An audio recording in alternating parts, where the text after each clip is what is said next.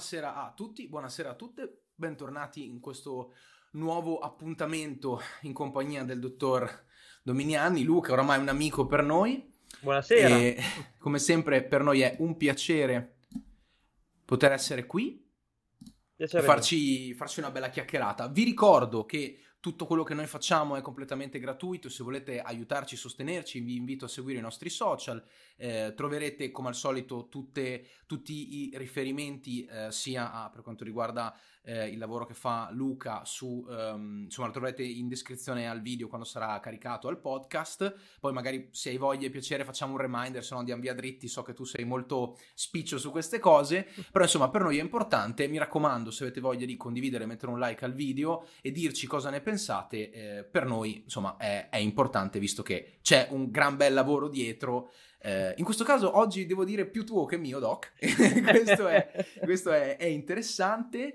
Ehm, io romperei il ghiaccio e ti farei una bella domanda. Perché abbiamo scelto come titolo La madre morta?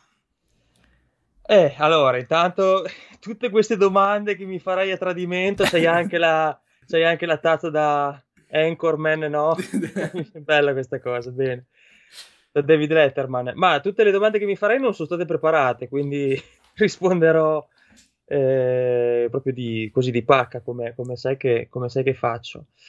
Abbiamo scelto questo, questo titolo, beh, fondamentalmente mh, mm, per il fatto che tu mi lasci sempre tanta carta bianca su queste cose, che mi fai tanto divertire a scegliere anche eh, gli argomenti, ma per il fatto che eh, sto lavorando dal punto di vista della ricerca accademica molto su questo tema in questo momento e, e per il fatto che mh, mm, fondamentalmente questo problema qui di madre morta, che è ovvio che stiamo parlando di una metafora, eh, è un tema che sta prendendo sempre più piede, un tema estremamente moderno.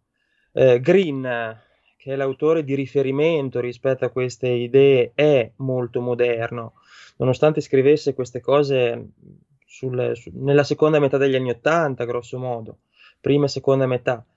Eh, tu lo sai, i miei autori di riferimento, vabbè, sono una marea, però tre sono quelli che più di tutti mm, insomma, condizionano un po' in senso positivo il mio lavoro, che sono Heinz Kohut e sono Donald Winnicott e sono proprio Andre Green.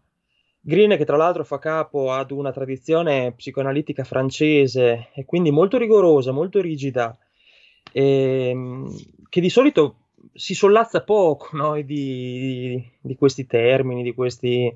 di solito è un, una clinica molto più classica. E Green invece è stato un grande rivoluzionario, morto mm, credo una decina d'anni fa, credo così a memoria una cosa del genere 10-15 anni fa eh, un grande pensatore, grande pensatore e ha dato delle chiavi di lettura estremamente importanti. La sua frase classica, la sua frase tipica era Moi j'aurais dit plutôt, no, io avrei detto piuttosto, puntini puntini.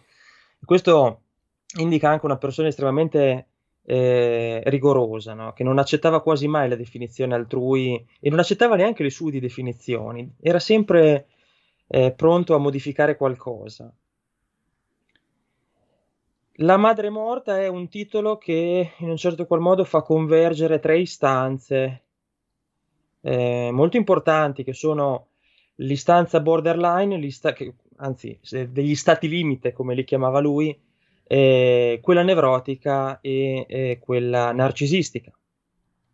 Vedremo con calma, l'MLM come piace a noi, come queste cose vanno, vanno un po' ad interlacciarsi. Al momento è necessario fare alcune premesse per cominciare eh, il nostro discorso, mh, mm, delle premesse che saranno abbastanza brevi. Interrompimi poi te, sai Adriano che io vado avanti dritto come non un fuso, sei te che mi devi calmirare un attimo. E due sono i, i punti da cui vorrei partire.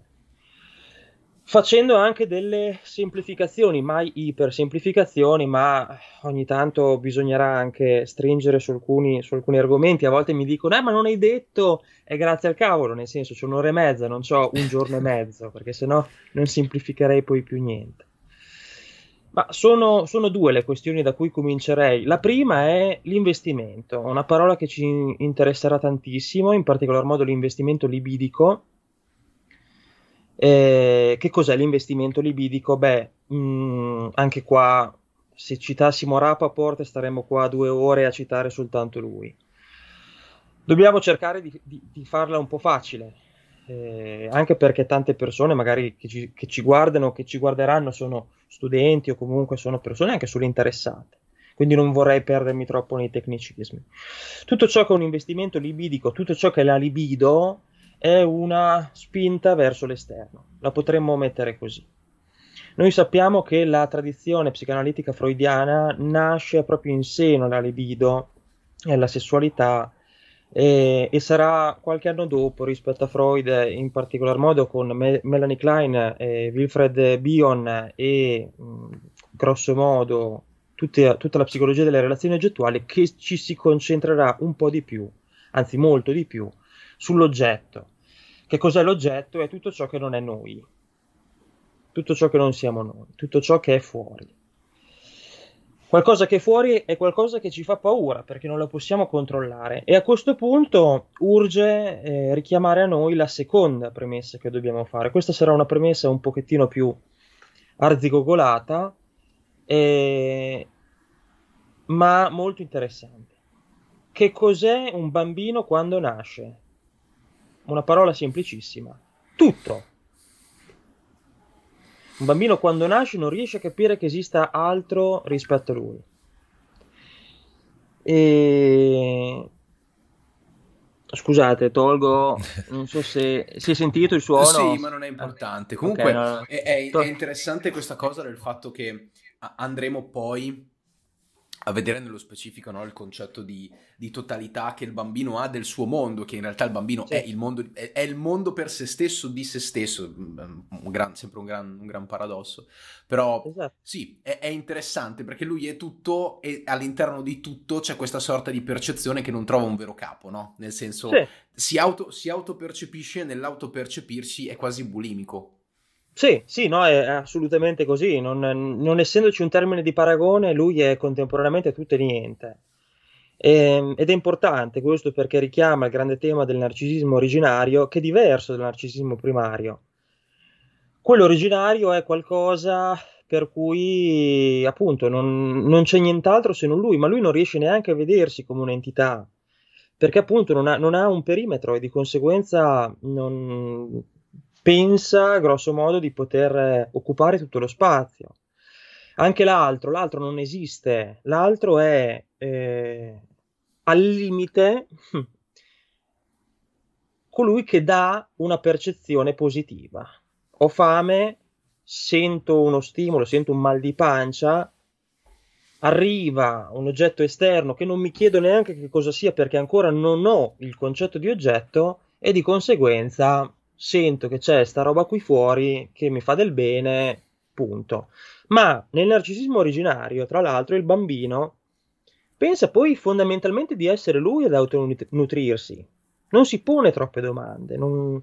c'è quello disponibile, punto e basta. Sarà con il progredire, ed è qua che è importantissimo richiamare la teoria delle relazioni oggettuali che facciamo proprio adesso, sarà la grande scoperta dell'alterità. L'alterità che in realtà è estremamente paurosa. Cioè, il bambino sta, sta male quando scopre che c'è l'altra persona. E il più grande trauma dopo quello della nascita è quando si può arrivare a scoprire che l'altro è unico. Mi spiego meglio. Teoria delle relazioni oggettuali, Melanie Klein.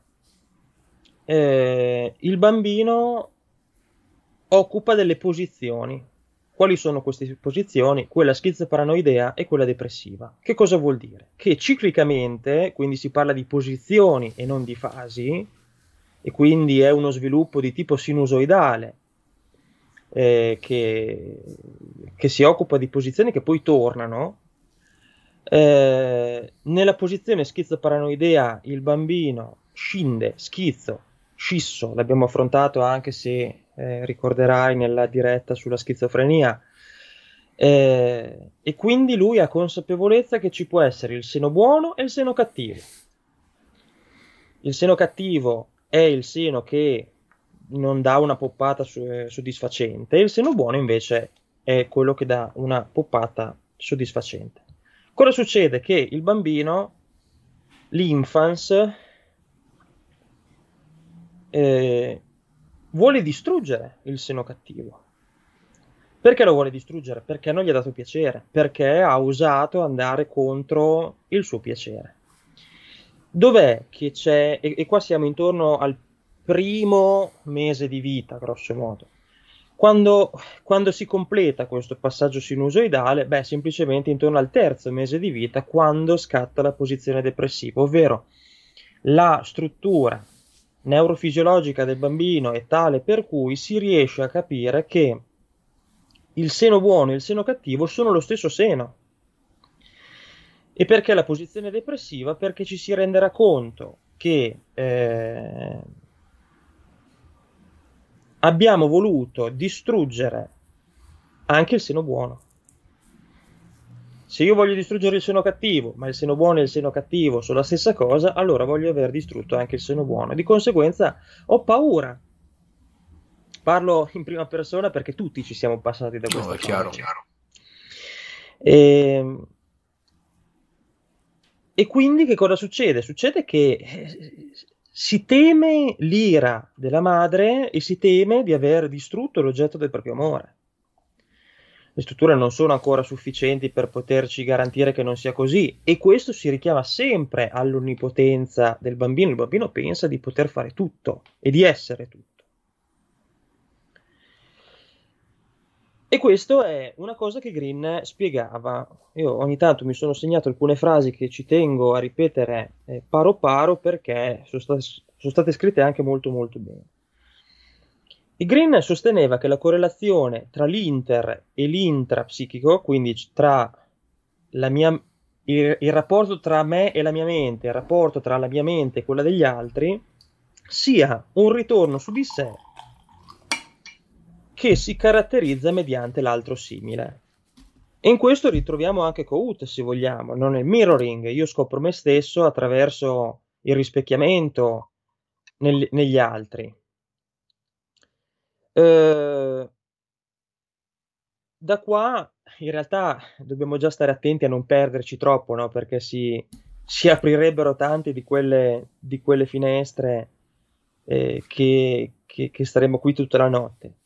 Si parla comunque di una confusione, di un rapporto, anche qua sto citando Balsamo in questo caso, che è il libro da cui ho attinto alcune informazioni che dopo farò, insomma, faremo vedere in qualche modo. Una confusione di un rapporto tra la comunicazione con l'altro e la comunicazione con se stesso. Ecco qua comincia già ad esserci il, il, il primo tassellino importante. Come dicevamo prima, l'altro fa paura perché non è controllabile tutto qui, cioè non è una, una spiegazione di chissà quale tipo. E, e, di conseguenza noi siamo in un rapporto con l'altro contemporaneamente di mh, mm, attrazione e di repulsione. Perché non sappiamo, non è controllabile, non è preventivabile quella che sarà l'azione dell'altro su di noi, ma del resto ne siamo attratti. Perché sì, perché è bello l'altro, no? perché è simile a noi, è una spinta innata che noi abbiamo e che ci sarà per sempre. Noi cerchiamo la similarità perché ci tranquillizza, perché ci fa sentire al sicuro. Ora,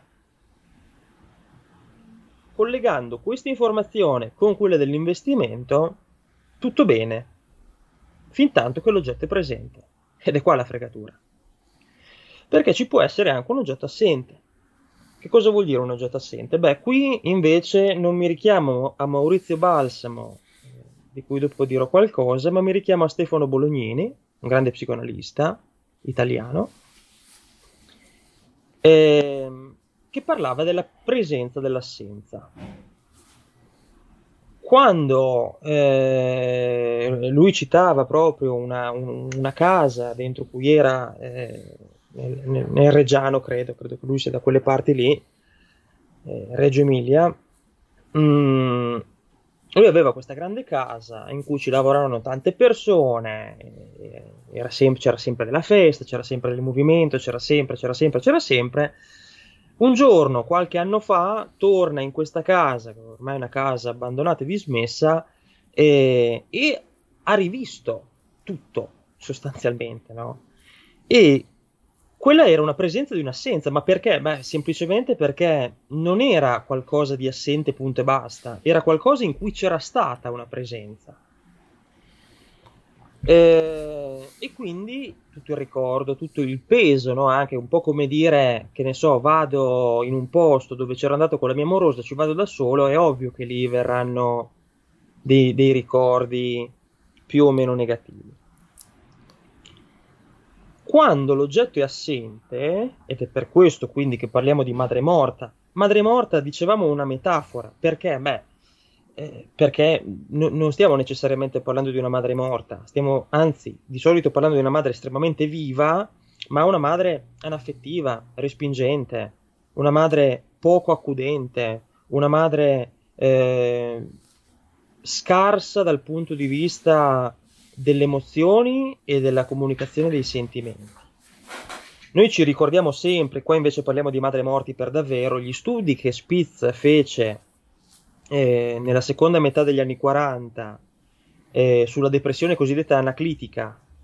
Eh, che cos'è la depressione anaclitica? È una depressione terrificante, eh, in cui dei ragazzi di 30 anni, 35 anni, semplicemente arrivavano veramente alla morte, non si sapeva esattamente perché, e si va a scoprire che queste persone che ave- insomma, siamo proprio subito dopo la seconda guerra mondiale erano bambini in orfanotrofio, erano tutti in orfanotrofio erano persone che non avevano mai avuto contatti con la madre e con il padre. Questa cosa, e sono state, ci sono delle dimostrazioni anche neurobiologiche molto importanti, hanno completamente appiattito la plasticità neuronale adesso non voglio fare troppi, eh, tro- troppi salti tra eh, neurofisiologia e, e, psicanalisi, anche perché sono abbastanza arditi. Però eh, ci dimostra come questa cosa effettivamente sia, sia terrificante per eh, qualcuno che non può avere i genitori. E forse è ancora più terrificante quando hai un genitore ma non si comporta come tale.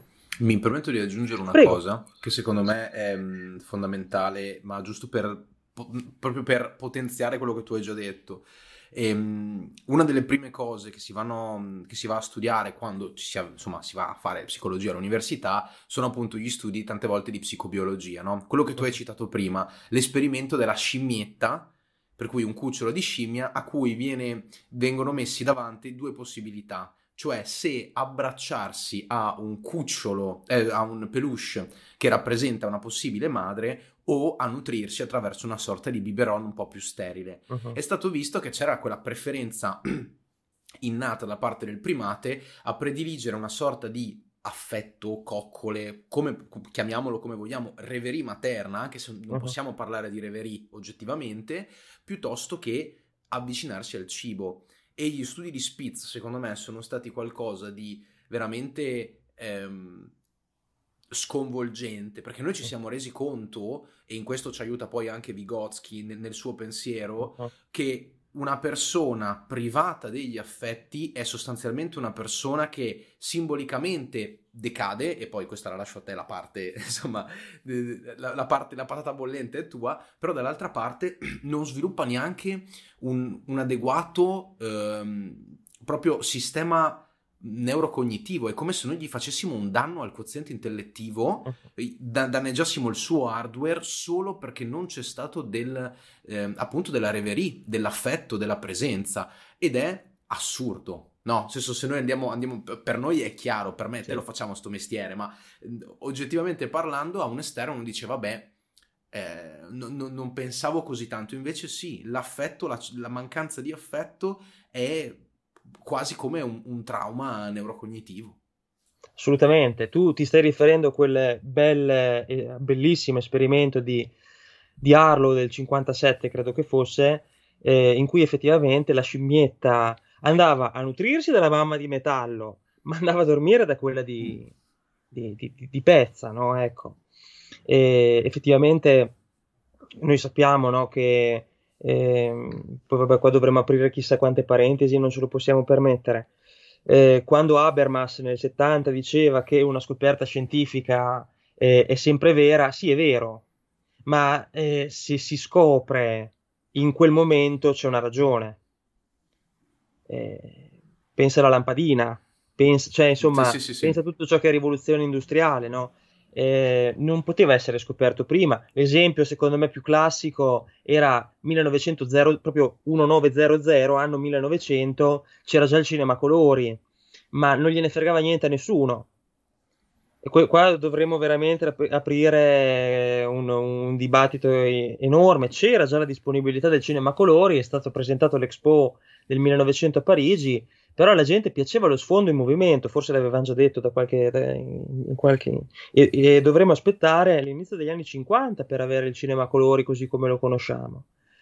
Una cosa che mi ha sempre fatto molto pensare, una scoperta scientifica è utile fin tanto che c'è un, un, uno strato di società pronto ad accoglierlo, sostanzialmente.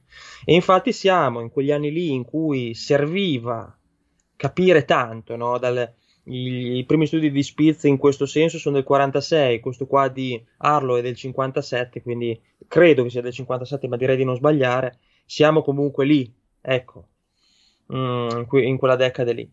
Sì, sicuramente questo... l'interesse uno dei forti interessi è stato mosso anche dal cambiamento tecnologico che poi ha portato sì. alla prima guerra mondiale, no? Nel sì. senso, noi pensiamo... Ehm, vabbè, è stata la mia tesi, per cui c'è un, un, forte investimento. Pensiamo al concetto di disturbo post-traumatico da stress, che uh-huh. magari tu, cioè io e te lo, lo, prendiamo in mano, diciamo sì, può avvenire principalmente per noi per eventi traumatici, no? Casca l'aereo, terremoto, pensiamo adesso a quello che sta succedendo nel mondo. Incendio, certo, ma, certo. ma, ma quel, quel, il PTSD nasce perché, perché si, si, si, fanno dei test sui soldati, sulla gente che torna e ci si rende conto che c'è qualcosa che non va. E sì. prima che il PTSD diventi PTSD ci vogliono... Il primo che scrive, eh, il primo che, che, tira fuori il concetto è... Ehm, eh, mi sembra Miller e Meyer, scusami, è Meyer, che nell'Anset del 1917 scrive con l'ipnosi ho sistemato sti ragazzi, no?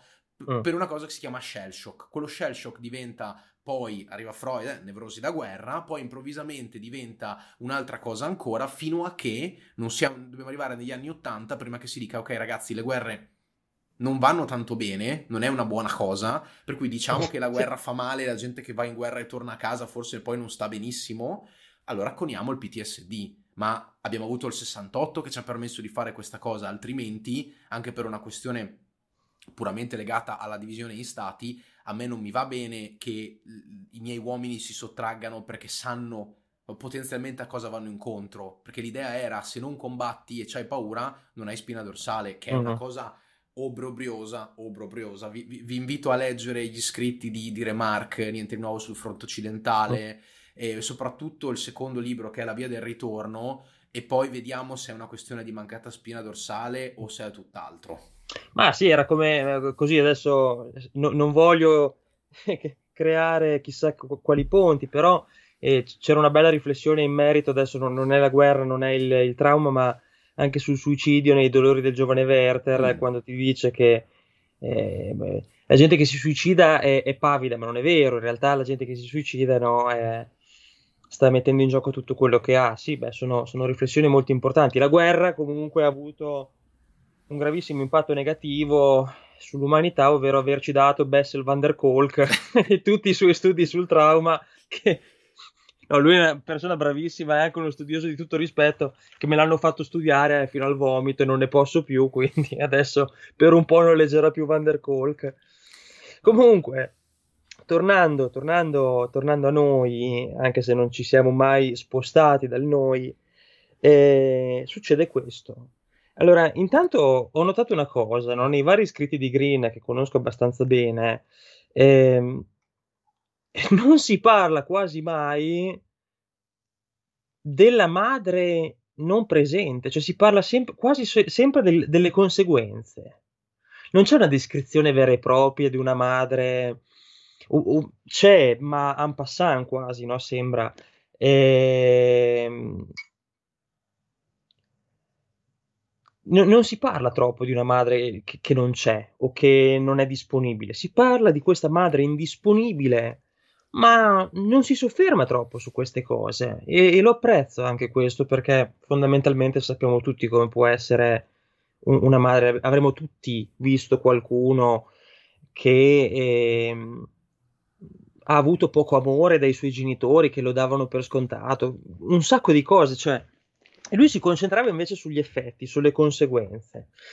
Allora lui dice una cosa molto interessante, ci dice che eh, il, l'assenza dell'oggetto può portare a frammentazione, devitalizzazione o intervento del soma. Che cosa vuol dire questo? Una roba estremamente complessa. Se nella scorsa diretta dicevamo che 2 più 2 fa 5, qua 2 più 2 fa Berlino, cioè nel senso, nel senso che eh, adesso seguirà un discorso abbastanza eh, tutto incolonnato, tutto insomma in, in, in soluzione di continuità che è un po' complicato. Cerchiamo di farlo il più chiaro possibile e, e non versarti dell'acqua nella tazza che se no mi deconcentri. Sarà fatto. Eh, però il microfono, è, il microfono, è, mutato, per cui tu lo senti ma gli altri no. Vai. Sì, Vai. però non mi interessa se gli altri non lo sentono, lo sento io. Va bene. Comunque, vai, era vai. per questo prima che mi fermavo, te lo giuro, mi entrava nel cervello. Mi entrava. Vai, vai. Comunque, eh, allora, che cosa succede? Qua ci, forse, forse, dovremmo cominciare a parlare invece del, del genitore eh, abusante. Quante volte abbiamo visto anche nei film cose vere, verissime, eh, di eh, genitori abusanti dal punto di vista magari del, del, della violenza, no?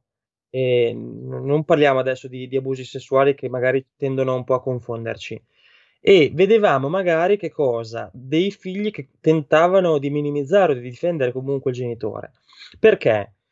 Oh, raga, perché è meglio un genitore abusante piuttosto che l'assenza di, di un genitore. Di conseguenza si faceva passare. Perché? Perché se gliela faccio passare, beh, vabbè, è pur sempre mio padre, per esempio, no? Questa cosa può funzionare anche laddove il gesto non sia così tanto manifesto. Quindi, tenendo sempre, facendo come faceva Green, ovvero tenendo in sospensione un po' questa, questa madre. Eh, si parla di madre di solito perché è la figura di amore proprio primario per, per, per, antonomasia e anche perché di solito si pensa sempre a un maschietto come paziente X eh, dell'infance e, e, e, quindi col padre ci sarà poi anche un conflitto che è quello edipico che vedremo che entrerà anche nella nostra discussione, discussione oggi. Cioè, eh, una delle possibili scariche è proprio quella dell'atto. Noi sappiamo che il borderline ha una impossibilità di arrivare a simbolizzazione, quindi a rimozione originaria. Simbolizzazione che cos'è? Dare un significato al trauma. E ha delle per... immaginatevi una, una tubatura eh, in cui eh, c'è il momento del trauma in cui si verifica e dall'altra parte c'è eh, io che l'ho accettato, io che l'ho compreso, io che l'ho messo in cantina. In questa lunga tubatura ci può essere, se non ci sono le risorse necessarie per farvi fronte, ci possono essere delle perdite. Delle perdite che possono anche essere totalizzanti. Citavo la volta scorsa quel paziente che eh, aveva picchiato il padre e non se lo ricordava perché il suo agito, e ricordiamo quello che diceva la, la, la volta scorsa, cioè l'agito è qualcosa che si differenzia dall'azione perché l'azione segue il pensiero L'agito si contrappone al pensiero, l'agito è sostituzione del pensiero, faccio per non pensare. Di conseguenza posso anche nei casi più gravi non ricordarmi il pensiero che c'era alle spalle. Praticamente questo bambino, che poi può essere un ragazzo, che poi può essere anche un adulto, si trova in una posizione terrificante, ovvero non sa se ricercare o se annullare questo altro indisponibile. Qua c'è una frase bellissima di Balsamo questa, vol- questa volta, di Maurizio Balsamo, non di Green. Allora, il libro non ve lo faccio vedere perché ho l'effetto blur, eh, però è un libro di, del 2019, credo. Io sono andato a vedere la presentazione quando l'hanno fatta a Bologna nello stesso anno, quindi credo che sì, prima edizione gennaio 2019. Il libro è di Maurizio Balsamo, si chiama Andre Green, edito da Feltrinelli. Eh, costa 15 euro, è un libro secondo me molto ben fatto, eh, il linguaggio è un po', è un po difficilino, eh, ma perché lo stesso linguaggio di Green era molto complicato, prendetelo, secondo me si riesce a leggere tranquillamente, ci sono tante, tante parole un po', un po pompose, ecco, eh, però va bene, insomma, sì, ci si riesce, ce la si riesce a cavare. C'è questa frase Tenta- eh, allora, mh, mm, dice meglio vuoti che distrutti. Poi tireremo fuori il vuoto, no?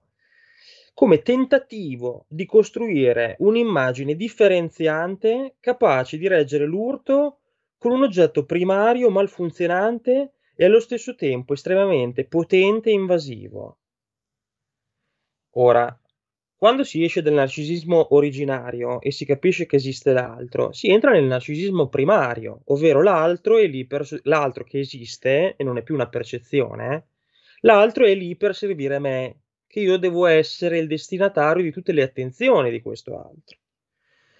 Quando questa cosa viene meno, passa anche un messaggio estremamente negativo per lo sviluppo psicosessuale ottimale del bambino, che è può anche andare bene non occuparsi di te, detta proprio in soldoni, no?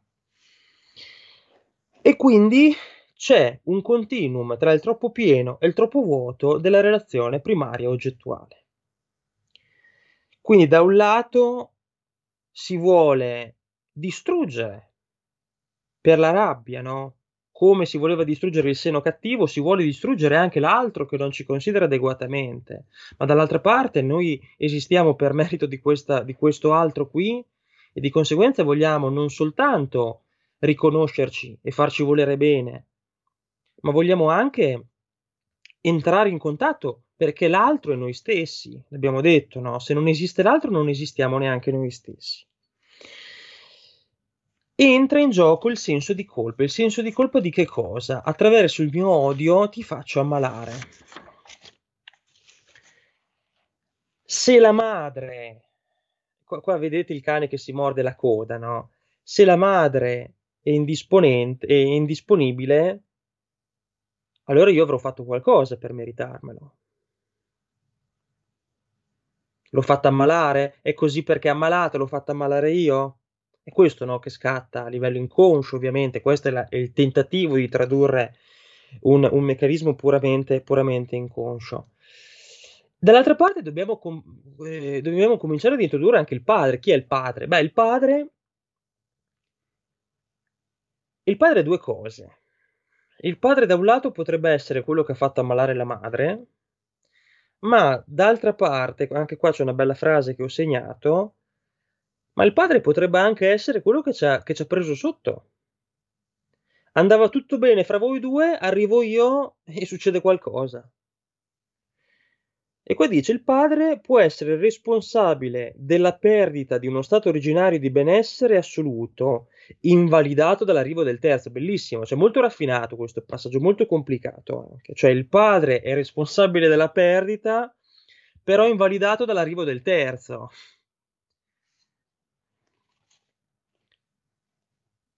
E qua è il ritorno allo stato predipico che diremo prima, no? che, che, che, scusate, diremo dopo. In realtà questo passaggio è molto importante per un motivo ben specifico, perché entra in gioco la temporalità. Se noi accettiamo e diamo per buono questo concetto che pure è estremamente complicato, eh, allora accettiamo il fatto che il paziente sia stato sano perché non è col mio arrivo, è qualcosa di dopo. Nel momento zero in cui io arrivo, io non posso aver distrutto niente, perché ho messo piede nel campo della situazione da un secondo. E allora possiamo presumere e quello dice Green, dice il, pazi- il paziente è innocente, perché il paziente c'è stato quando non c'era la malattia e quindi quando non c'era il disturbo, quindi quando non c'era eh, la patologia, quando non c'era la, la difficoltà della relazione. La clinica con questi pazienti è complicatissima e, e anche io, insomma, per l'amor del cielo non lavoro da tanto, ma eh, si, fa, si fa una bella fatica.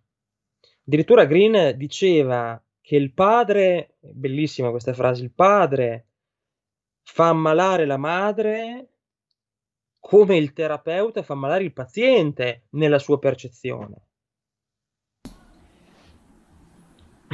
Mi, mi sembra una frase di un, di un certo peso, eh? Eh sì, cioè, eh, essere... sì, eh, sì, eh sì, perché eh, noi qua siamo, adesso lo devo trovare questa frase, eh, perché o- oggi che io sai che di solito non eh, sono, sono più... Ecco, ecco, è qua. C'è una madre, ok, che deve essere uccisa perché non ci ha voluto bene, non ci vuole bene ma del resto dobbiamo appropriarci del fantasma, perché senza quel fantasma ci sentiamo persi.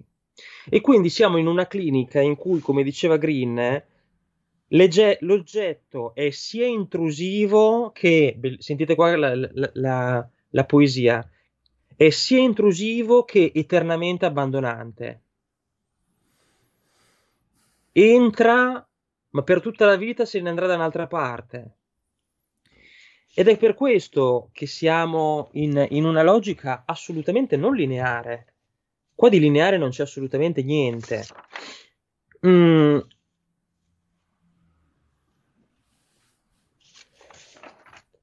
E qua entra quello che Green chiamava il circuito incestuoso. Ho messo anche via gli appunti, li ho appoggiati un attimo sulla sinistra, mi rimbocco le maniche perché... E io mi rendo conto che tutto questo concetto sia estremamente complicato, però è un investimento anche questo è che stiamo facendo. Ah, Adesso dobbiamo, dobbiamo, complicare un po' di più il quadro per, per, per renderlo più, più, fruibile dopo.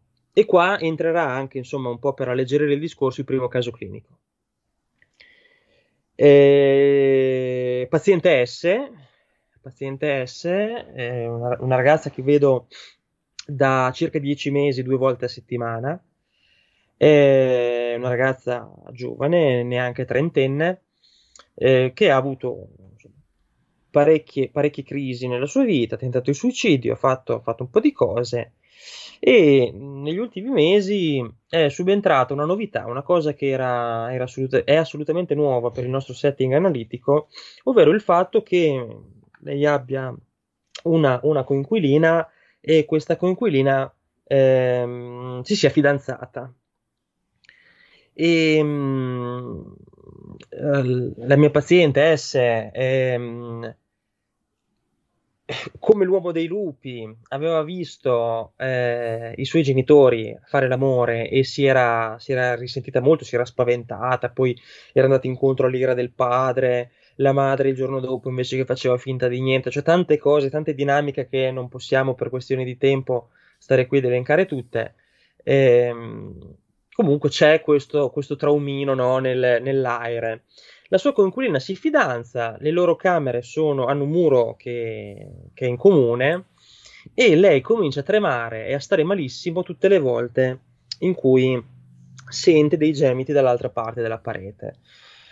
Un quadro clinico di questo tipo pare essere estremamente nevrotico, in realtà nevrotico non lo è. Lei è borderline, ha avuto una diagnosi di questo tipo anche da parte dello psichiatra, e, ehm, ma qui eh, succe- succede una cosa diversa. Eh, qui è l'identificazione con quel padre che non può avere Tant'è vero che lei è invidiosa della sua coinquilina, perché lei può avere... allora, la mia paziente è fidanzata, e badate bene, quindi lei ce l'ha il suo moroso. Non è uno dice single, vu- vuole essere, eh, vuole anche lei divertirsi con qualcuno. No, no, no, assolutamente. È che li vuole tutti. perché tutti sono parte del padre. E questa è la, l'impossibilità di ottenere il padre. Qua parleremo di padre morto, per esempio, no? che è comunque un funzionamento psicotico. Borderline è a metà tra nevrotico e psicotico. In questo caso il funzionamento è psicotico. Tutto qui, no? Eh, è, un caso, è, un caso, molto interessante che io dico sempre questa cosa interessante, no? Devo stare attento a non dirlo con i pazienti perché sennò mi dicono io sono una cavia. Eh, no, assolutamente, però noi, noi sappiamo, no, Adriano, che se un paziente non, non, suscita un po' il nostro interesse, noi non siamo troppo prestazionali. Eh. Quindi è un bene, è un bene che queste cose ci interessino. Assolutamente. Mm, sì, che, qua... poi, che, che, poi in realtà mi permetto di dire questo essere anche... Prego. Cioè, ehm, una cosa che a mio avviso forse a, ad altri sfugge, ma a, noi lo vogliamo fare di mestiere, per cui presumo proprio di no, è che se non ci fosse questa sorta di curiosità, uh-huh. che è una curiosità positiva, nel senso che è la curiosità di esplorare e rendersi conto di alcuni funzionamenti, eh, se non ci fosse sarebbe veramente problematico. Cioè, non puoi affrontare un essere umano senza parzialmente, userò questa parola, immergerti in lui o in lei. E in questa immersione non è che devi, non è, non è giusta la parola divertirti, però devi riuscire a percepire quello che è il suo mondo, sì. nelle sue sfumature, nelle sue sfaccettature, nelle sue emozioni, no? Cioè, tu, tu mi parli di una paziente che vede frammenti del padre oh. all'interno di ragazzi che non hanno niente a che fare con lei. Esattamente. E, e questo, cioè, si possono vedere in due modi, cioè in, in, più modi, ma diciamo i due poli opposti sono la fascinazione, perché dici perché, e il nostro lavoro è proprio il perché succede questa cosa,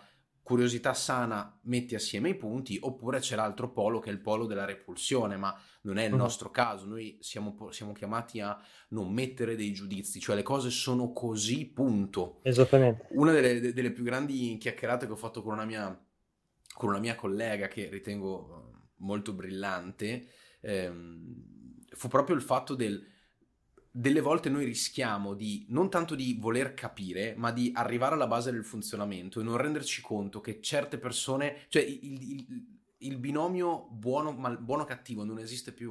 Uh-huh. Devi per forza a un certo punto dire no, ok, esistono delle leggi, esistono delle cose che sono moralmente parlando precise alle quali ti devi affidare perché altrimenti ti fai trascinare in quello che è un vortice poi di, di no sense. Ma tante volte in questa esplorazione il nostro rischio è proprio quello di cadere nel polo del eh ma capisco perché c'è tutta questa serie di sì, elementi sì. che pare assurda ma dici cavolo la vedo la vedo sì.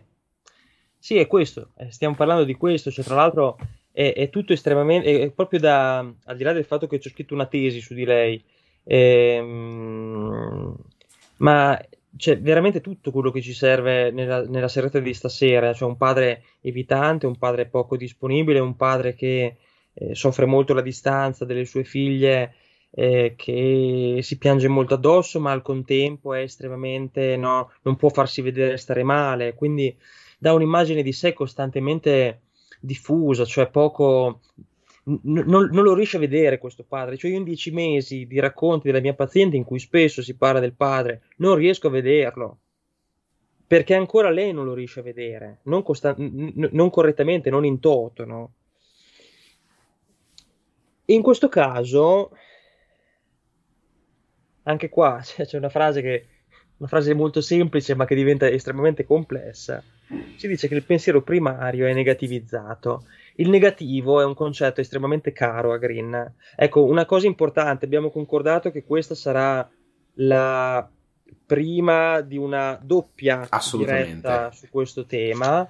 Eh, quindi arriveremo a parlare soltanto nella prossima di glaciazione della madre, di psicosi bianca, al limite li accenneremo appena, perché era un tema talmente tanto grosso che o lo fa- faceva una diretta da sette ore oppure ce la, ce la, dividevamo, ce la dividevamo un attimo, perché sennò l'alternativa era quella di non metterci casi clinici e sarebbe stato secondo me un po', insomma, un, un po depauperante per quello Anche che una invece... perdita voglio dire cioè Ma una, sì, ca- una casistica del genere per quanto l'abbiamo voluta vedere in pochi, seco- pochi minuti l'idea è cioè è parte integrante della narrativa mm. si va a perdere tanto sì il negativo di Green che cos'è? quello che dicevamo prima la presenza di un'assenza cioè mm, nel momento stesso in cui tu non puoi rendere una relazione primaria, che cosa fai? Cerchi di secondarizzarla, che vuol dire fare un altro passaggio a livello mentale estremamente dispendioso in termini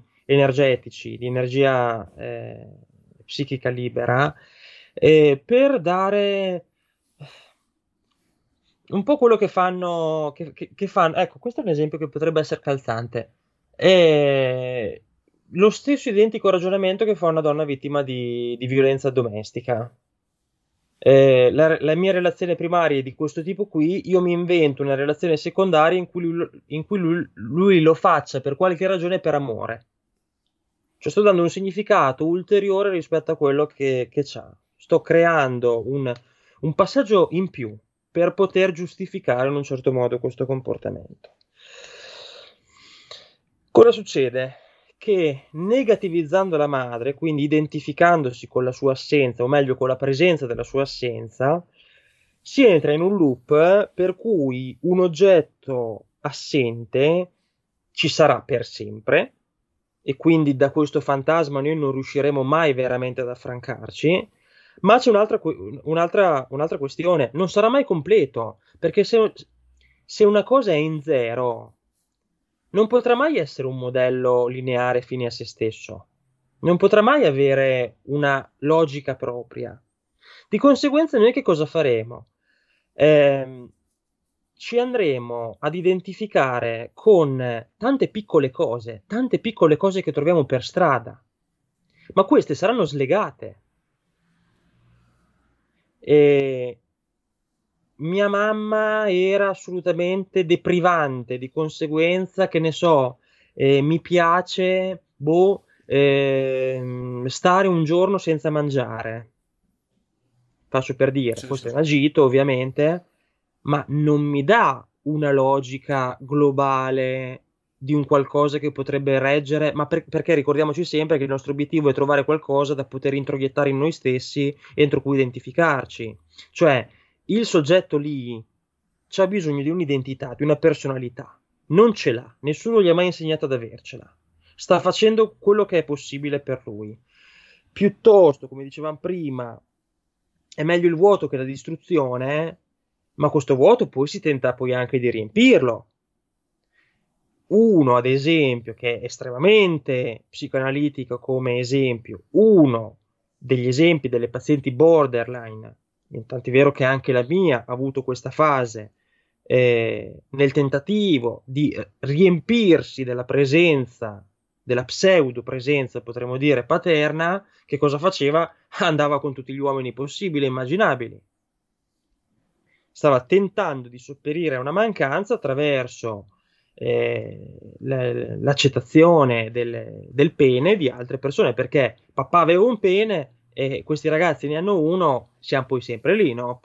potremmo, potremmo dire. È ovvio che è eh, patologica come, come realtà, ma eh, le cose poi vanno, vanno anche così. E adesso finalmente dovrebbe andarsi tutto il materialone difficile, proprio ho messo una, una riga fine, roba difficile, potevo scriverci perché entra in nostro aiuto un grande, un grande psicanalista che si chiama De Musan, e credo l'unica persona che io conosca che ha un cognome con tre maiuscole, perché la, la D, la, la M, perché è D, spazio, Musan, però è M apostrofo U. Ah, quindi okay, okay. è una cosa un po' strana, ecco, una cosa, però è carino anche questo cognome. Parla di personalità in arcipelago, boh Boh, qua... Personalità in arcipelago. Personalità in arcipelago. Benissimo, iniziamo molto bene direi. È vero. sì. Eh. Ecco, ora... Forse non sono sicuro che parta la, la parte facile adesso, però ci proviamo. No, non è vero, in, re- in realtà un pochettino più parte. Ora, che cosa abbiamo appena dimostrato? Che un soggetto borderline, psicotico, nevrotico a seconda no? Della, della, sua configurazione. Ricordiamoci sempre che non stiamo parlando di etichette, ma stiamo parlando di persone. Ogni persona fa. Ci possono essere borderline con diagnosi di, disparate anche. Molto, tu prendi 10 borderline, non ci assomigliano tra di loro. È così che funziona. che cosa ha fatto? Abbiamo detto, ha preferito identificarsi con qualcosa di inesistente piuttosto che distruggere completamente l'oggetto. O meglio, l'oggetto l'ha distrutto, non ha distrutto il suo fantasma con cui cerca ancora di identificarsi. Di conseguenza, che cos'ha dopo questo meccanismo? Ha tante isolette. Queste isolette devono cercare di essere sistematizzate il più possibile Cosa vuol dire sistematizzarle?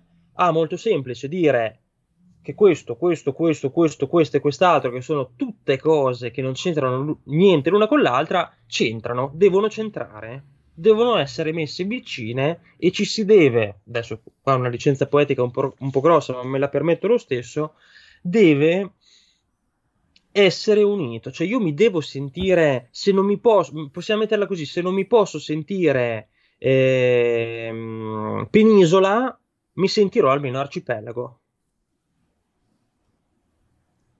Quindi unirò tutte le questioni che, ecco qua si parlava ad esempio, ehm, dice Balsamo, io non sono d'accordo su questa cosa, dice che l'unico obiettivo rispetto a, a questa identificazione, potremmo dire, con, con, con, queste piccole cose che si trova qua e là, abbia funzione auto, solo autoconservativa, io non sono d'accordo. Secondo me c'è anche una forte componente esplorativa. Ok. E vado con tanti uomini anche per vedere come può essere andare con tanti uomini, cioè o non so, faccio un'esperienza con la droga o faccio delle cose strane, faccio un garino in macchina. Mm, sì, c'è questo desiderio, anche se parliamo di sembra quasi un paradosso no? parlare di autoconservazione con dei comportamenti pericolosi. Eh, però è anche proprio l'estremo tentativo ultimo di cercare una propria identità e di riuscire, cioè l'identità in, in contrapposizione al sentimento di vuoto. C'è un problema che ormai l'identificazione è avvenuta proprio con il vuoto, col negativo, cioè con la madre assente ci si è identificati e di conseguenza io stesso devo essere assente non posso essere pieno, esattamente come pieno non era la mamma. Per cui tu dici, nel, nel, se ho capito bene, che secondo te non c'è soltanto questa sorta di ricerca dovuta alla frammentazione interna, che sarebbe quasi sì. un, um, un, movimento inconsapevole. Diciamo, mm. forse tu, tu, prima, non so se adesso la parola agito può, fun- può, può essere giusto in questo senso, sì. però anziché diventare un agito, diventa anche un comunque ho una promiscuità perché mm. può anche piacermi l'idea della promiscuità, no? In generale. Sì, però di, una... Dipende a che livello. Sì, sì, però è una cosa dove c'è della consapevolezza, non è una sorta di ehm, trazione magnetica che io non riesco a percepire. C'è anche okay. della, della, sorta di, insomma, di, di, di, scelta. Questo è, so, so capito bene. Sc- scelta no, scelta no, però ho capito che così intendi. Ehm Potremmo metterla così, è il tentativo, forse il tentativo inconscio di fare in modo che questa gita possa diventare un'azione. Ok, va bene, va bene. Va bene. Mm. Okay. Quindi ci possa essere un pensiero sotteso in un certo qual modo, o scoprire comunque qualcosa di sé, cioè è ovvio che se tu mi fai questa cosa qui mille volte, eh, beh sì, in realtà tu stai comunque sempre cercando un'identità in un certo qual modo, cioè tu fai queste cose poi per sentirti vivo. Guarda caso, anche le azioni pericolose in, in relazione a chi le fai 99 volte su 100, agli altri. Cioè tu stai continuando a, a cercare, non sai costruire un ponte, ma stai cercando di lanciarlo. Che cosa lanci? Boh, una volta lanci un, una trave di legno e cade, una volta lanci un cordino e cade, una volta magari riesci a tirare una fune so, è un esempio un po' campato così in aria, ma no, secondo me è qualcosa. Rende, rende, non sarà mai un ponte vero, proprio, vero e proprio fin tanto no, che le condizioni saranno quelle, però ci provi, hai capito, a lanciare qualcosa, ad entrare in contatto con l'altro. E la, la, mia paziente S, dopo tanti mesi in cui non voleva più vedere nessuno dal punto di vista amicale, se non è appunto il moroso, che comunque amico non è, ehm, settimana scorsa mercoledì sera è uscita per la prima volta dopo un po' di tempo. Lei perché si rifiutava di uscire? Perché diceva che vedeva, senti qua, eh, vedeva gli altri, cercava di osservarne il loro funzionamento. Che cosa dicono, che cosa fanno, ma perché vanno in quella direzione, perché lavorano così tra di loro, perché si relazionano in questo modo. E si trovava magari dopo una birra o due a provare un, fu- un forte senso di, di spaesamento e di perdizione. Dove sono io in tutto ciò? Perché non sono simile agli altri? Ma questo è, da, è contemporaneamente, è ovvio, quando non, non, usciva più era una cosa molto negativa questo. Ma ci poteva stare, no? Il tentativo di riprendere delle energie per poter una volta poi accumulate rivolgersi verso l'esterno. C'è stato un significativo miglioramento perché questo passaggio verso l'esterno c'è poi stato la serata mi ha, mi ha detto, ha cominciato la seduta perché la vedo appunto il mercoledì e il venerdì. Venerdì mi ha detto, eh, la seduta, eh, mi ha detto, la serata non è andata poi così bene. Ok. Però ci sono andato. E fatto, abbiamo fatto anche una sana risata. Quindi, ecco, mh, mm, torniamo lì, ci si identifica con questo vuoto, con questa, con questa assenza, ma si riconosce che non ci fa stare bene. È quello che chiameremmo no, un disturbo ego, ego distonico. Quindi, cosa succede? Scusate, mi perdo nei miei, nei miei appunti. Eh, esatto. Noi non possiamo pensare ad un'assenza sana. Non esiste un'assenza sana. Eh, perché l'assenza porterà sempre con sé quello, quello che non c'è e quello che non ci può essere e quello che diventa quindi ineffabile, cioè quello che tu vuoi. Tu lo vuoi prendere e lo vuoi prendere anche perché è assente. Perché vuoi provare co- cos'è, vuoi provare com'è, perché gli altri ce l'hanno e tu no. E anche perché l'alternativa rispetto a tutto ciò è la distruzione, dicevamo, no? È la psicosi bianca ovvero la totale perdita del pensiero. Eh, vabbè, alcune cose ce le dobbiamo tenere per la prossima volta. Però andiamo, andiamo, andiamo pure avanti. Quindi che cosa succede? Che comincia a prevalere lo slegamento libidico nel migliore dei casi si prova a gettare un po' di ponti, nel, nei casi invece un po' più frequenti questi ponti non si possono mandare, non si sa proprio minimamente come fare e allora ci si chiude in se stessi. Ci si chiude completamente in se stessi per fuggire da quella che è la distruzione totale. E non posso avere l'altro, ma l'altro sono io. Cioè la mia esistenza passa per l'altro io esisto, io preesisto potremmo dire, posso esistere soltanto se incontro veramente l'altro, l'altro che sarà sempre indisponibile e quindi questa mia preesistenza esploderà. E io andrò in mille pezzi e mi frammenterò. Che, come faccio a identificarmi? Come faccio a voler esistere in qualcosa che non esiste? È una, è una dissonanza fortissima. Io, io, ogni tanto provo a immaginarmi, per esempio, io non, non tollero gli psicoterapeuti e con, con, alcuni ci ho litigato in maniera feroce. Lo psicoterapeuta deve, deve risolversi per poter risolvere il paziente. È una cazzata. Scordiamocela completamente.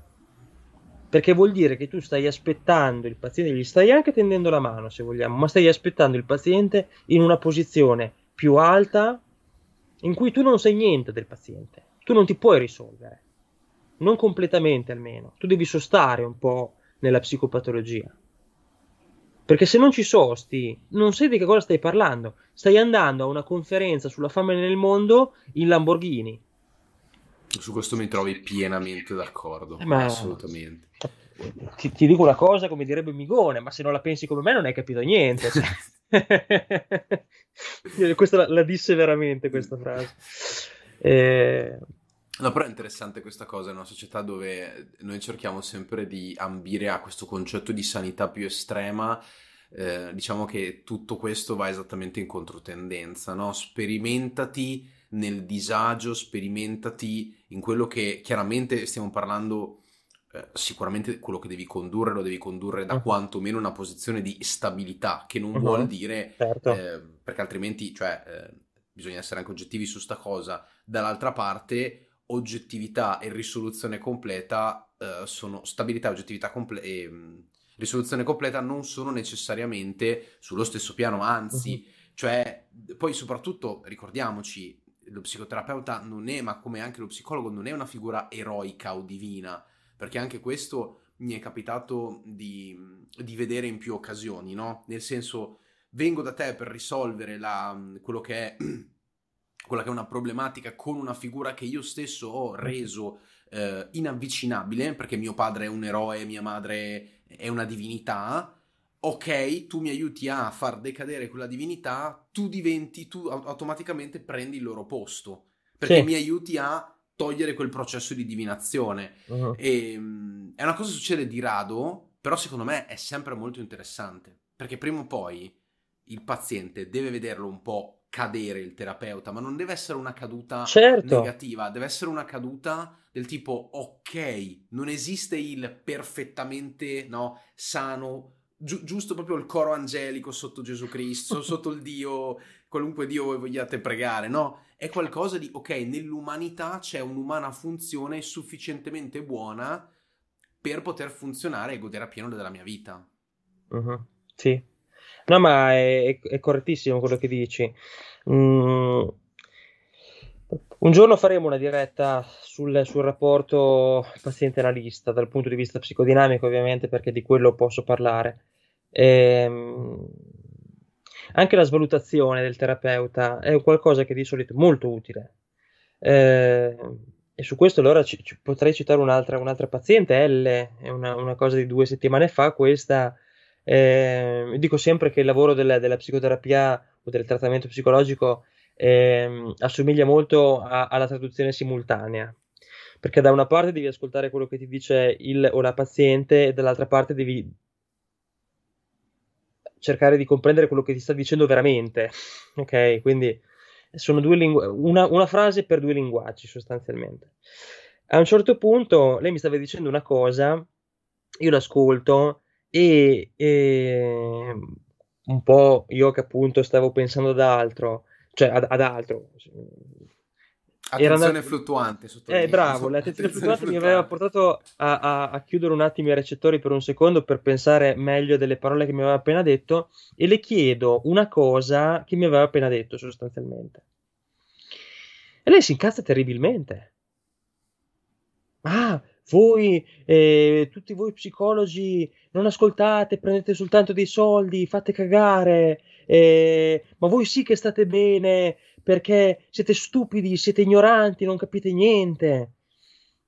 Allora lì si mantiene la calma, lì si mantiene la calma e si dice, io ad esempio ho risposto così, L, lì c'era il nome completo ovviamente che potrei anche dire ma non lo faccio, e L, ti sento molto arrabbiata, credo che tu non ti sia riuscita ad essere sentita ascoltata in questo, in questo, momento. Sì, forse è vero, forse per un secondo, per una frazione di secondo non ti ho, non ti ho ascoltata. Eh, o meglio, non ti ho, no, ho detto non ti ho sentita, ma stavo comunque pensando a quello che mi avevi appena detto. Deve essere stato molto difficile in passato non sentirsi ascoltata. Però dobbiamo anche considerare una cosa, le ho detto, mm, che le parole possono ferire tanto e tu adesso mi hai ferito, ma ho la scorzatura e quindi non è successo niente, andiamo pure avanti. Lei a quel punto, lei si è messa, si è messa calma. Avrei potuto, come avrebbero fatto sicuramente altre persone, ridirle per filo e per segno quello che mi avesse detto e che io avessi appunto introiettato, no? di quello, cioè, più che altro eh, compreso, ecco. Credo che lì sarebbe stato uno scendere troppo a patti. Cioè, non voglio essere interrogato poi, no? Sì, sì, sì, capisco eh, benissimo. Questo, questo, questo sì, intendo. Sì, sì. Ma no, no, non per me, capito? Perché sarebbe come a lei dare una pacca sulla spalla che non le fa niente, non le serve a nulla. Cioè, il messaggio che deve passare non è ascolto ogni singola tua parola.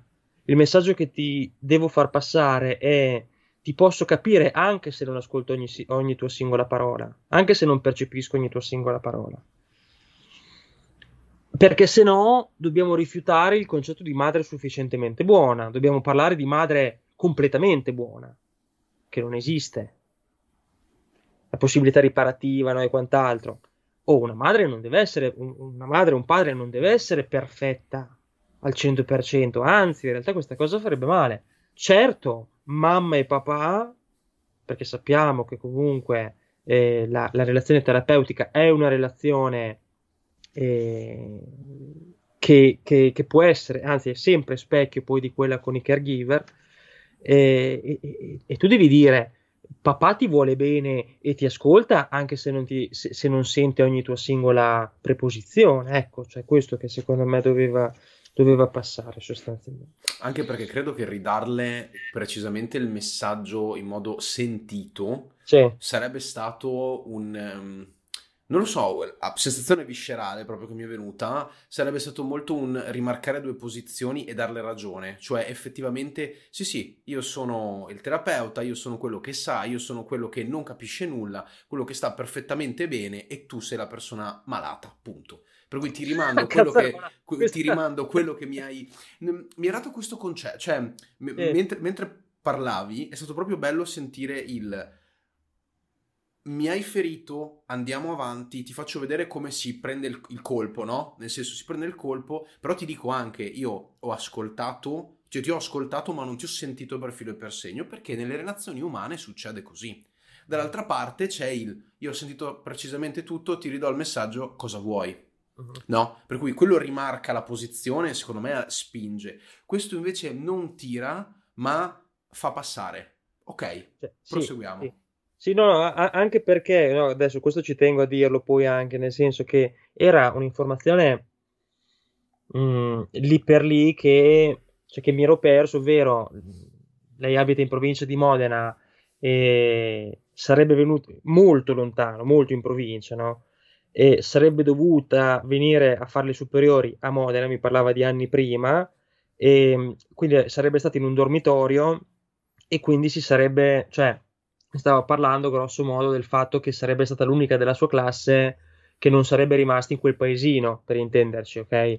Quindi sì, era un'informazione, cioè non, non, mi stava dicendo ho tentato il suicidio, hai capito? Sì, sì, sì, Perché lì è ovvio che poi le, i recettori sono, sono, un po più, sono un po' più importanti. Comunque, tornando appunto a questo discorso, anche questo, questo spaccato clinico ci aiuta molto, siamo in un costante equilibrio tra quello che è l'intrusione e quello che è l'abbandono c'è tutta la clinica con i borderline. Adesso non voglio fare quello navigato, che questo lo faccio fra 30 anni, quello navigato, però eh, comunque sai che io, lavorando in particolar modo con i pazienti gravi, eh, mi sono fatto in eh, X tempo quello che magari altri psicologi si fanno in 5-6 anni. Ecco, quindi... Su una cosa metto la mano sul fuoco, non hai paura delle sfide in questo senso. No. Questo, questo lo, ma no, non più di tanto. Questo lo so per certo.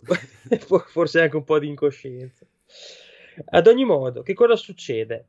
E anche qua ci viene, ci viene in soccorso un'opera di Freud, che è al di là del principio di piacere. Io ti dico una cosa, Adriano, qua ognuno dice quello che vuole, psicopatologia della vita quotidiana, ehm, in, in, in, insomma, interpretazione dei sogni, eh, totem e tabù, cioè chi, o, ognuno ha il suo libro, la sua opera di Freud prediletta. Per me è al di là del principio di piacere, punto perché lì si apre una clinica completamente nuova che non esisteva in cui eh, si comincia a comprendere che l'uomo non è poi così tanto. Allora, prima Freud aveva dimostrato che l'uomo non era padrone del, dei suoi pensieri. E poi ha dimostrato che i, i, pensieri dell'uomo non sono necessariamente assoggettati alla positività. Eh, al di là del principio di piacere, è e questo lo dico per chi ci sta ascoltando che, o, chi, o, per chi ci ascolterà, che eh, rimette tutto un po' in un grande calderone. Perché? Perché si defila, cioè, o meglio si defila, si delinea, scusate, la pulsione di morte. Cos'è la pulsione di morte? È non la volontà di morire, ma la volontà dello slegamento. Cioè, fino al 1920 si era parlato di legami e quindi tutto ciò che era in seno ad Eros Ora si comincia a parlare di ciò che insegna Thanatos, ovvero del, del voler slegarsi dagli altri. Perché si dovrebbe fare questa cosa? Beh, perché è meglio slegati che sofferenti, in un certo qual modo potremmo dire, in determinate configurazioni tutte psicopatologiche, è ovvio questa cosa. E quindi l'immagine, secondo me, più forte è quella di, dell'individuo nudo, disteso sul letto in posizione fetale che non vuole essere sentito da nessuno, che non vuole vedere nessuno. Ecco, quello è l'individuo in Thanatos, sostanzialmente. Lo slegamento avviene anche qui, perché potre, qua potremmo giocare con i termini, non ce ne frega poi neanche più di tanto, cioè qui potremmo parlare di eh, mi sto legando con un'assenza oppure mi sto slegando. Siamo poi lì, hai capito? Cioè non è che non, non facciamo poi neanche troppo i, eh, insomma, i, gli estrosi che non, che non, ci conviene neanche.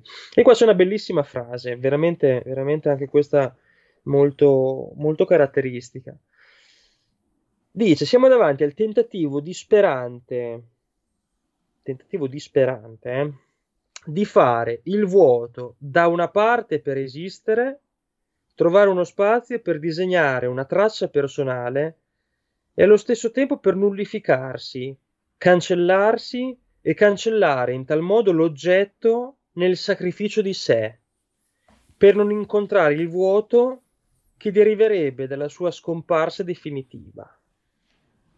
Ci hai capito qualcosa? Allora, L'ho letta no. 18 volte. Per... sì, sì, dovrei risentirla. Proviamo a, ri- a risentirla insieme, Volentieri. veramente. Tentativo disperante di fare il vuoto da una parte per esistere, trovare uno spazio per disegnare una traccia personale e allo stesso tempo per nullificarsi, cancellarsi e cancellare in tal modo l'oggetto, nel sacrificio di sé, per non incontrare il vuoto che deriverebbe dalla sua scomparsa definitiva. Ora, questo è veramente molto complicato. Nell'assenza si vuole rimanere agenti. Allora, questa traccia personale richiama un po' a quello che io dicevo prima sulle, sull'esploratività. Perché okay. comunque siamo persone e, e vogliamo lasciare una traccia del nostro passaggio, questo è innegabile. Quindi, da un lato, o meglio, c'è questo vuoto, che da un lato è ciò in cui ci identifichiamo, dall'altro lato è eh, la, la, soglia prima della follia. Ok? Quindi abbiamo paura di, an- di allontanarcene, ma paura di andare oltre. Forse questo vu- davvero vuol dire sta- stati limite, no? Stare al limite. E, e qua siamo, siamo in un, in, in, proprio in, un, in, un, momento mo, molto drammatico no? per l'individuo, in un momento, è ovvio, un momento che non è un momento, è, è, è un'era. Eh, quindi da un lato ci vuole trovare uno spazio per lasciare una traccia di se stessi, dall'altro ci si vuole nullificare, scomparire, assentarsi. Perché? Perché io non sono niente ma qualcosa forse ancora sono, un alone, mettiamola così. Proviamo, è, è un discorso estremamente complicato, ma ci proviamo. Sì, è vero, io mi sento nulla, io sono vuoto, però anche solo l'involucro ce l'ho. Qualco, qualcosina sono. Se poi io in questo vuoto addirittura mi identifico, va bene che mi sto identificando in uno spazio di niente, però qualcosina ciò, è come, è come lo spazio proprio cosmico, celeste. Sì, è vuoto, teoricamente, ma qualche particella c'è, ok? Potremmo essere in quella zona lì, non si riesce a respirare, però qualcosina c'è, ok? Ora, che cosa succede? Se io mi nullifico, nullifico anche l'oggetto che mi ha fatto impersonare nel vuoto. Se io sono ancora un cicinin piccolino così, e tanto mi basta quanto meno per sentirmi, non dico vivo perché non si sentono vivi eh, queste persone, però mi sento qualcosa, mi sento, punto, allora io che di che cos'è che avrò il terrore? Che mi venga tolto anche quel microbo che ho. Questo oggetto che mi ha sempre allontanato, un certo, un certo, cioè a un certo momento può scomparire del tutto. Per 25 anni mi ha sempre respinto, Ma che cosa ne so io che per altri 25 anni sarà così? Magari fra un anno si rompe, si ammazza, se, se ne va e definitivamente e io con lui, cioè, anzi, io senza di lui e proprio per questo muoio. Quindi è il tentativo estremo di tenere il controllo su questa cosa. Se deve nullificarsi, devo farlo io e lo faccio attraverso me, che è l'unica cosa su cui io posso avere veramente un controllo. Se io e questo oggetto siamo due facce della stessa medaglia, già sto male per il fatto che è un negativo. Se poi addirittura senza darmi un preavviso scompare completamente, io mi trovo in braghe di tela. E allora devo farlo io e sacrificherò me stesso per porre fine a questa cosa. Un discorso estremamente perverso, ma che fondamentalmente è qui. E qua infatti Balsamo dice non siamo più nel principio di piacere. Qua il principio di, pi- di piacere, non ne parliamo già da, già da mezz'ora di principio di piacere. Non si sa dove sia di casa. Siamo, dice lui, anche qua molto, molto pesante, è, è molto evocativo, ti dà tante immagini la sua scrittura. Eh, parla di logica della disperazione. Noi siamo nella logica della disperazione. Cioè, comunque vada, è un fallimento se le cose stanno così. Poi vediamo, eh, no? perché no? non è che poi questa gente non possa essere aiutata e si sceglie la via del peggio piuttosto che quella del meglio. Ora, co- tutte queste cose compaiono in analisi, eh? in seduta compaiono queste cose. Eh, l'identificazione, addirittura quando Kerberg parlava che, che con i borderline si deve eh, puntare tutto sul transfert e sempre lasciando ovviamente mi raccomando le gerarchie, no? Perché non è che si deve diventare amici, ma interpretazioni zero. Perché? Perché serve una capacità simbolizzante che abbiamo detto loro che non hanno, non almeno nelle fasi iniziali, quella famosa tubatura, ve la ricordate? C'hanno delle perdite per poter simbolizzare, quindi perché possa essere utile un'interpretazione bisogna arrivare alla fine della tubatura, lui non ce la fa mica L'ideale, anche qua il linguaggio figurato, è tappare un po' queste, queste, queste falle, cercare di far capire com'è arrivare fino in fondo al discorso e poi cambiare il tubo, in un certo qual modo potremmo dire. E di conseguenza che cosa succede? Quella che si chiama desertificazione psichica. Altro termine di Green, altro termine molto importante, molto forte, eh, che mira qua in, in, ci tengo a dare la definizione corretta perché Green le ha dette meglio di me queste cose. Negativizzare se stessi nel tentativo di, ne- di negativizzare l'oggetto. Siamo sempre lì. Se l'oggetto è assente e mi fa male nella sua assenza e non potrò mai avere la sua presenza, cercherò di prendere l'oggetto depotenziarlo negativizzandolo, ma per fare questa cosa e quindi andare verso una pace che non ci sarà mai in questi termini, farlo prima su di me. Dicevamo prima, no? il sacrificio di se stessi. Per esempio, Balsamo, anche qua non sono d'accordissimo quando parla di lettino. Ecco, con pazienti del genere io strasconsiglio il lettino nelle battute iniziali. Poi diventa utilissimo. Il paziente all'inizio bisogno, questi tipi di pazienti all'inizio hanno bisogno di essere guardati, visti. Io ti vedo, io non sono assente. E sarà dopo, e sarà un passaggio fondamentale, dopo un, un bel po', in realtà. Può essere due mesi, può essere un anno, può essere... Si può passare al lettino. Che cosa vuol dire quel passaggio lì? È un passaggio molto importante. Ti dice, io sono con te anche se non ti vedo. Io sono con te anche se tu non mi vedi. Fidati.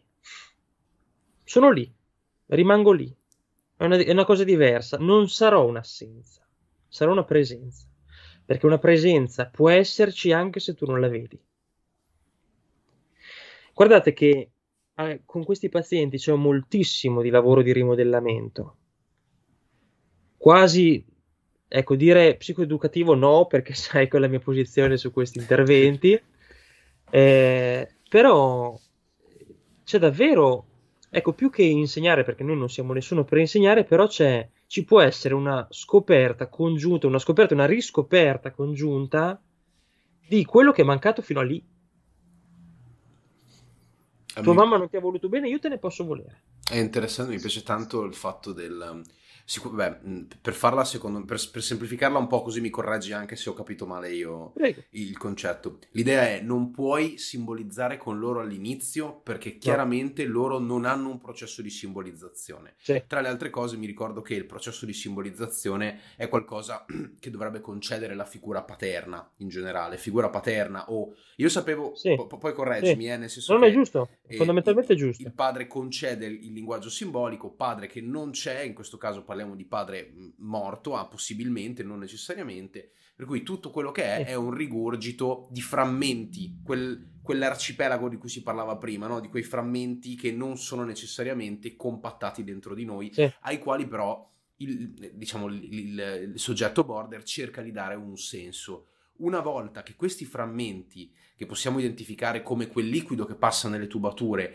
in realtà riesce a scorrere un po' di più perché o si è riparata la tubatura o in, qual- in, qualche modo si è reso quel liquido no, magari più denso, riesce a filtrare meglio, allora possiamo iniziare a simbolizzare e possiamo sì. iniziare a cedere, al, a concedere, eh, al, così come un genitore avrebbe dovuto fare col figlio, determinati... Eh, aspetti della vita quotidiana. Un esempio sì. è il concetto della permanenza, ovvero anche se tu sei stato abbandonato, sei stata abbandonata, io ti posso dimostrare o far vedere, perché dimostrare non è la parola giusta, però ti posso mostrare che in realtà tu hai, eh, c'è un'elaborazione del non per forza quello che non puoi vedere effettivamente non esiste, perché anche se tu sei di spalle, io sono dietro di te, per mm. esempio, no? Nel mm. senso, anche se io non sono onnipresente per te, la mia parola comunque permane. L'appuntamento, sì. ci sono, sono presente, ci vediamo, si va a fare quello che tu hai chiamato prima un lavoro di rimodellamento. Sì, Però chiaramente sì. c'è tutto. Io ho cercato di renderlo in parole molto, molto no, speech, no, eh. ho capito benissimo. E, però sì. è veramente interessante questa cosa, mi è piaciuta molto. Eh, insomma, è, è il motivo per cui ci faccio, ci faccio, un po' di ricerca sopra. Poi in realtà i, i, i, termini si complicano moltissimo. Se poi andiamo a vedere altri, altri autori che non la pensavano come Green, ci sono anche degli autori eh, più complicati di Green eh, però ecco, sì, se vogliamo provare a sistematizzare, infatti, sì, paradossalmente, se potessi fare sette ore di lezione, farei, farei meno fatica okay, perché okay, sì, potrei sì. fare dei collegamenti un po' meno, un po' meno spicci, un po' più graduali, insomma. Ehm... Comunque, sì, è vero comunque la, la, questione dell'istanza morale alla fine è sempre del padre, cioè la, la, rimozione originaria è qualcosa che appunto diventa una concessione paterna. Mm, su una cosa non sono d'accordo su quello che hai detto, ma non fa mica niente. Ehm, sul padre morto, beh, allora il discorso è proprio questo: è che ehm, noi parliamo di padre che, che, fa malare, cioè adesso non è per, per metterla in questione di genere oppure altro. Ehm, sia il maschio che la femmina hanno un rapporto comunque privilegiato con la madre. Se noi invece riduciamo tutto al complesso di Edipo e di Elettra, secondo me andiamo un pochettino a impoverirci, nel senso, ehm, ehm, al di là del fatto che sì, il complesso di Edipo non spiega ad esempio le pulsioni di autoconservazione, ma che comunque esiste per quello che mi riguarda almeno il complesso di Edipo, però mh, mm, secondo me non è sanissimo riferirci al padre se il padre, la madre se la madre, la madre se il figlio o il padre se la figlia, perché poi non è esattamente così, cioè la madre è, è sempre centrale ed è per questo che si parla di madre morta e non di madre e padre morti, eh, perché la madre comunque è sempre una, ha quasi sempre una figura più centrale, poi è ovvio che se andiamo a prendere il film eh, I Am Sam no, con... Eh, con Sean Penn, non so se l'hai visto, lì la madre se ne va e lui rimane, cioè, ed è ovvio che in quel caso specifico, ma se vogliamo parlare invece per massimi sistemi, la madre ha una figura che il padre non avrà mai per funzioni di, di accudimento emotiv- emotivamente parlando, poi è ovvio che ci sarà sempre l'eccezione. Secondo me invece il, padre viene spesso visto come... Oggi non parleremo della, della, della, pace, pre, de, della pace edenica perché non ci sarà tempo e, e parte, vo- ne parleremo la volta successiva. Però fondamentalmente la pace edenica la vuole anche, anche la mamma, eh, chiedo scusa, eh, anche la figlia, non soltanto il figlio, no? Ecco, perché è la parte pre-edipica quindi quando la sessualità non esiste. E quindi quando non c'è neanche il padre che può essere competitor oppure no, non so se mi spiego, ma qua stiamo, stiamo andando un po', un po fuori, fuori tema. Quello che possiamo fare a livello clinico con questi pazienti è esserci nella follia. La follia in senso buono, la follia nel senso di Foucault. Quando dice Foucault dice la follia della psicanalisi la descrive così, è il luogo in cui si incontrano il parlare sull'altro e il far parlare l'altro. Bella anche questa frase, no? Eh. Il parlare sull'altro e il far parlare l'altro, cioè uno scambio sostanzialmente, anche delle, quasi di concessione potremmo dire, in cui si parlano fondamentalmente due persone ma in realtà stanno comunicando due inconsci. Tre, in termini ogdeniani, no? il terzo analitico. Okay. Eh, la, la, psicoterapia, la psicanalisi nasce dall'incontro di due menti che ne forma una terza superiore, co-costruita, frutto dell'una e dell'altra, che non può esistere senza l'una e l'altra, ma che è di più della somma delle sue parti. No? Questo è un concetto molto caro alla filosofia. E un'altra bella frase di, di Balsamo che dice: Non sono andato, eh, parlando di un, di un, paziente psicotico. Ecco, nella concezione di Green, eh, gli, i, i, pazienti di stati limite sono molto più psicotici che, bo- che, che nevrotici. Questo è, lì dipende poi molto anche dalla tipologia di pazienti con cui, con cui lavori. Lui parlerà sempre di stati limite, gli stati limite sono sempre poi quelli in una chiave un po' più psicotica rispetto a come magari la, possiamo, la potrebbe intendere eh, la, la, la, nostra visione fondamentalmente. Non sono andato fino alla psicosi, ma questa analisi mi ha fatto toccare con mano ciò che era la follia in me. Questo era quel discorso che dicevamo poi prima. Cioè, senza la follia di balsamo, tu non lo incontri il tuo paziente. Eh? Tu stai in un campetto intermedio che non serve a nessuno né a te né al paziente. Forse il ruolo simbolico che più mi viene in mente è sì. quello virgiliano, no? Sì, cioè, al limite è quello, niente di più, ecco, niente, sì, niente ecco, di più. Forse un Virgilio mm, sicuramente meno onnisciente, mm. ma che è in grado di sperimentare certe, certe sensazioni, no? Perché poi sono quelle stesse sensazioni che visceralmente parlando si legano al tuo mm. pensiero, ti fanno partorire quella che è no, riesci a percepire l'anello di congiunzione, dici sì. ok, questo è il pezzo che va, eh, che deve emergere e questa è la sua posizione. Sì, sì, ecco, è, è, un Virgilio che può andare anche in paradiso, potremmo okay, metterla così, no? Okay, okay, che non serve Beatrice, ecco, per intenderci. Eh, e quindi si viene a creare quella che potrebbe essere anche la folia 2, la chiamava Green, la chiama Green. Eh, ovvero quel, quel momento in cui eh, l'incontro genera, genera un qualcosa di strano, un qualcosa veramente in cui si perde di vista, cioè la, la linearità non esiste più.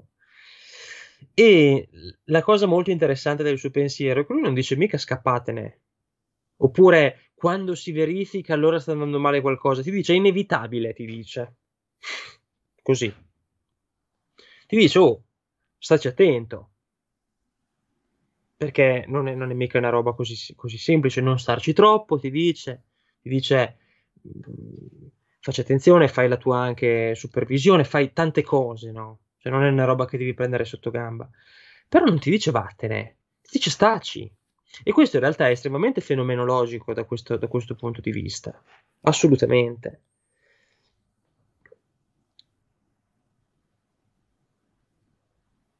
E quindi la follia è dove si scontrano l'eros primordiale e quindi il bisogno di affiliazione, il bisogno di vicinanza, il bisogno di accudimento, essere accuditi con l'intenzione anche un giorno di poter accudire. Funzione alfa, no? L'eros primordiale si scontra con le pulsioni distruttive. Perché le pulsioni distruttive evidentemente sono le prime che sono arrivate a questa persona. Sono le prime che ha assaggiato. Voleva amore e ha ricevuto il nulla, ha ricevuto la neutralità, il deserto. Ed è per questo che si è desertificato anche lui psichicamente. Sono in una contrapposizione nettissima ed è una contrapposizione talmente netta che ha fatto il giro. E quindi i due estremi di questa polarità sono la stessa cosa praticamente.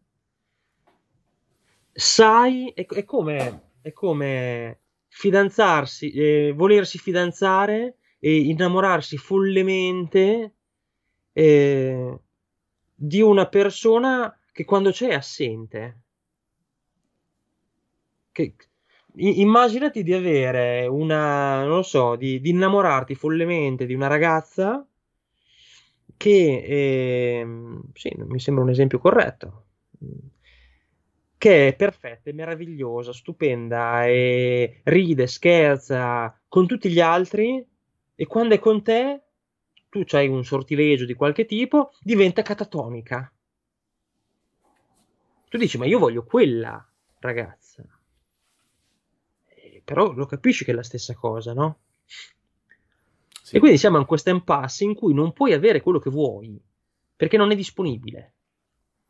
Ma a te non te ne frega niente che non sia disponibile, cioè, te lo vuoi con tutto te stesso, no? Sostanzialmente. E quindi finalmente arriviamo a, quello che dovrebbe essere fatto anche in, in, nella seduta, ovvero cercare di separare il soggetto dall'oggetto. Cioè, perché questo che si è venuto a creare una sovrapposizione totale tra soggetto e oggetto nel tentativo ultimo psicotico, questo è veramente un funzionamento molto psicotico, di ehm, ottenere questo oggetto che tanto hai bramato. E quindi sei tu che per sopperire a questa mancanza ti ci stai eh, sovrapponendo. Il discorso è che non puoi eh, esimerti dall'identificarti nel vuoto perché quello che l'oggetto ti ha dimostrato essere. Vuoi ardentemente una cosa che è vuota e quindi sarai vuoto anche tu. Deleuze diceva, che, grande, grande padre del movimento antipsichiatrico, eh, che diceva che mh, mm, la psiche, comunque la psicanalisi, eh, le, la, la, psiche è fatta di, di spinte, di movimenti, di, di, di moti, no? Non è una roba statica, questo lo sappiamo bene Ecco, e, e allora serve questa spinta di, di reazione nel far sì che il nostro paziente possa riuscire a separare il soggetto dall'oggetto. Questo non risolve il, proge- il, problema che ha con l'oggetto, non lo risolverà mai. Soltanto qui, no? Servirà poi un lavoro a parte per poterlo fare. Però intanto, eh, te ti intendi un po' di, di corsa in macchina? Ma seguo una pilota, per cui qualcosa ah, lo so, ecco. però non, non, sono un... Eh, dipende. Una pilota di carte? No, oh, no, no, no, Famiota, per cui eh. Formula 3. Ah, ok, ok. Vabbè, comunque, nel kart non esiste la cintura di sicurezza. Perché è una roba talmente leggera che se viene sbalzata in aria, almeno tu cadi. Qua è la stessa cosa, identico. Cioè sarebbe eh, il, il, il, paziente che non è riuscito a fare questa separazione è un pilota sul kart con le cinture di sicurezza allacciate. Se viene sbalzato, muore. Quindi la prima cosa da fare a livello clinico è togliere queste cinture di sicurezza che non sono di sicurezza, neanche un po'. Sono anzi, un paradosso. Sì, sì, sì. Un paradossissimo, no? Ciò che permette, dice, dice Balsamo, eh, di evitare il silenzio mortifero di una normalità spenta e rassegnata. Noi premiamo questo interruttore e aiutiamo la separazione di tutto ciò. Allora noi abbiamo già fatto un bel primo passone.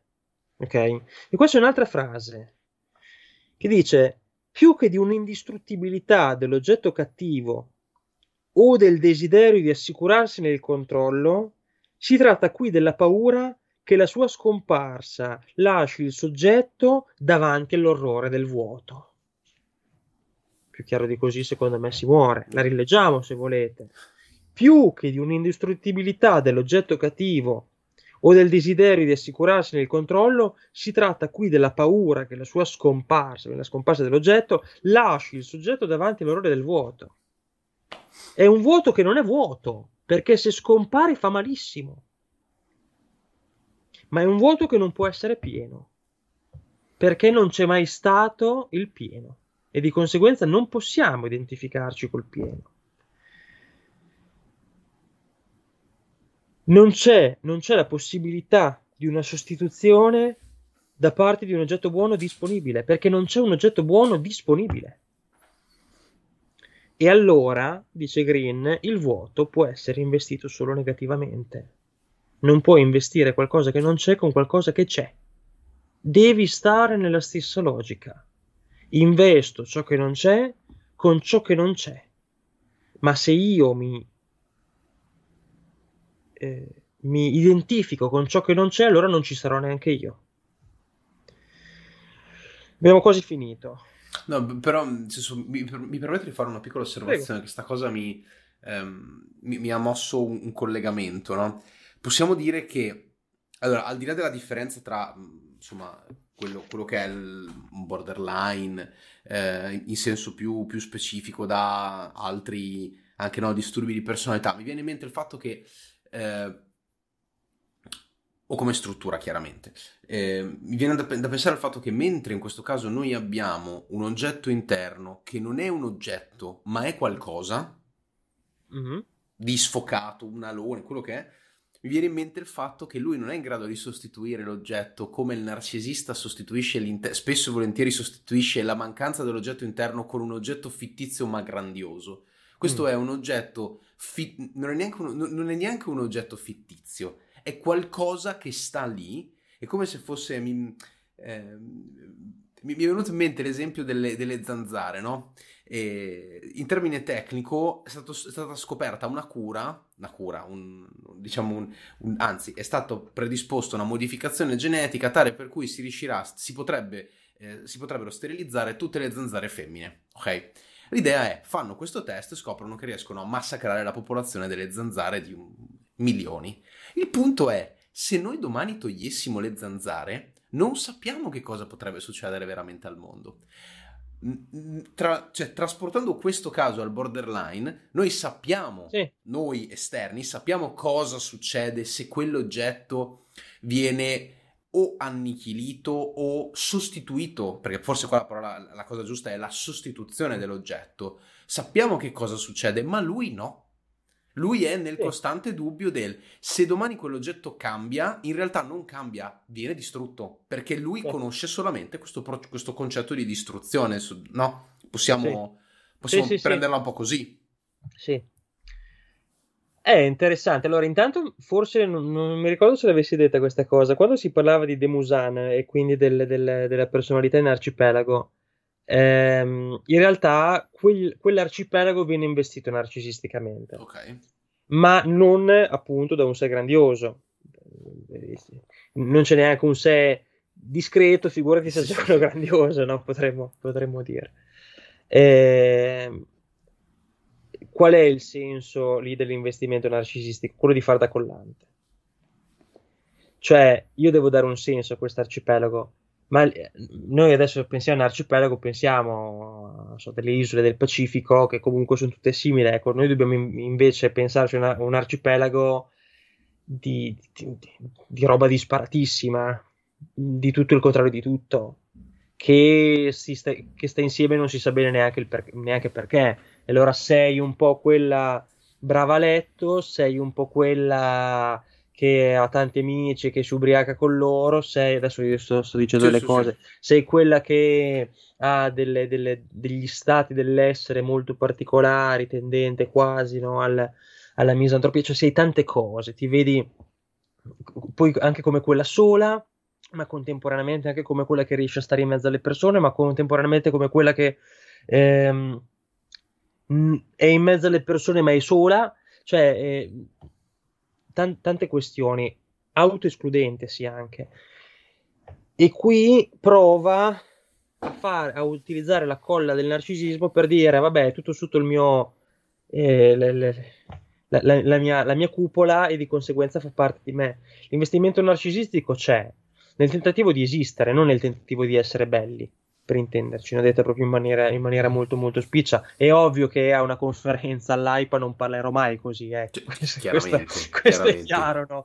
Però eh, qui me lo posso permettere mh, mm, perché? perché c'è tutto un tono molto più conviviale e questo è fondamentalmente quello che è. A livello clinico ha molto senso parlare di sostituzione dell'oggetto.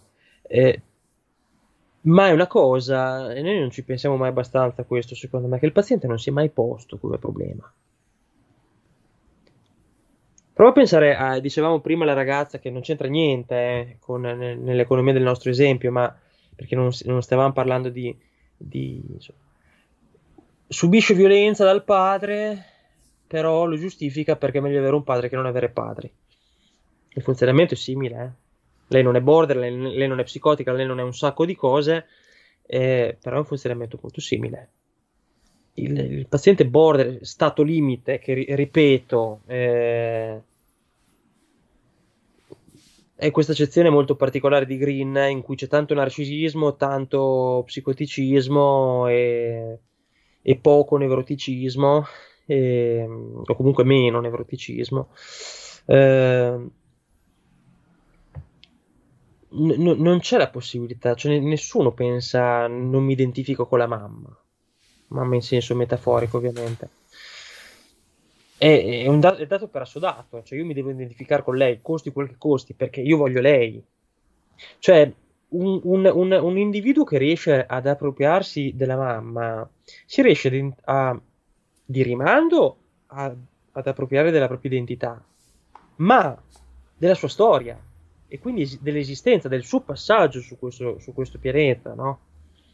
Cioè non è un c'ho la mamma, è esisto, è diverso.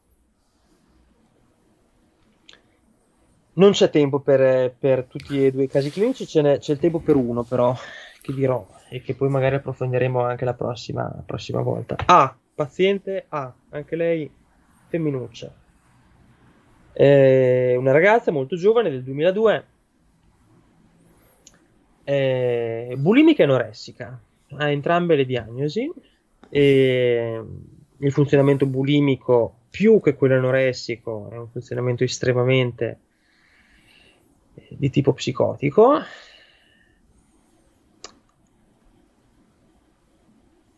lei non, non, è una borderline pura, vabbè, lei tante cose, poverona. Le, le, una bravissima ragazza, mi dispiace perché soffro proprio tanto, però vabbè. E probabilmente c'è anche dei tratti di tipo bipolare, di tipo 2, insomma, ce, ce le ha un po' tutte. E, e si potrebbe... Eh, da dove comincio con A? da dove vuoi in realtà, eh? sei già partito molto bene, mi permetto di dire. Eh, insomma. Eh, allora, ha tante questioni. Tante questioni. Anche qui c'è una madre poco disponibile. E qua le cose si complicano anche un po', forse, forse non era l'esempio giusto da portare, però ormai, ormai balliamo. C'è un padre sessualizzante anche dentro. Sessualizzante in che senso? Nel senso che eh, qualche pacca sul culo alle figlie, no, ma in senso giocoso, in senso buono, che però magari può sempre generare quel che di ambiguità, no? Lei ha, un, ha avuto, ha avuto una, una, storia purtroppo costellata da tante molestie sessuali perché effettivamente è anche una bella ragazza, eh, ha una sessualità abbastanza promiscua. È un caso estremamente complicato, tant'è vero che ci sto scrivendo un lungo articolo su di lei. Eh, sogna, ha cominciato a, so- a, sognare, cosa che insomma faceva e non faceva. E, ehm, e lei ha subito tante molestie sessuali, anche se lei una volta era abbastanza in carne, poi è dimagrita. non voglio dare troppe informazioni, ce ne sarebbe un'altra molto, molto, molto particolare, perché sta studiando all'università qualcosa nell'ambito della nutrizione, ok? Detta proprio in parole povere, sai, un'anoressica bulimica che, che fa una cosa di questo tipo, effettivamente già ci sta dicendo qualcosa sulla sua volontà di mettere a posto quello che sta vivendo.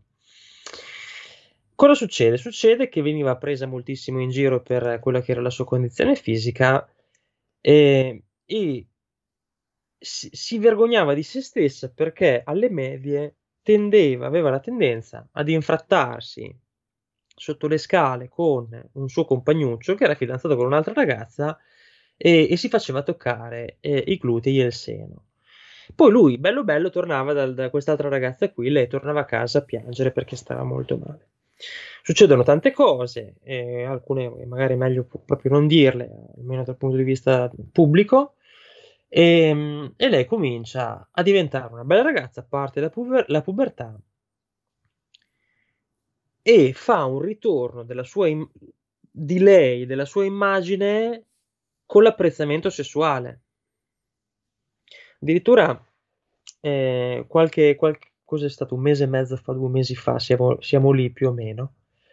Eh, andrà ad una serata in discoteca, ci andrà con una sua amica, questa sua amica qui incontrerà il suo ex, con cui...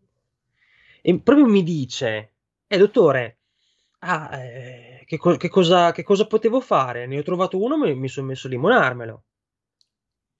Mi sembra, logicamente mi sembra ineccepibile, no? Eh, però vedi, adesso a noi fa anche sorridere questa cosa e ci sta, ma nella sua mente non c'era altro da fare, nulla, cioè era il, l'esito naturale de, de, di quella situazione.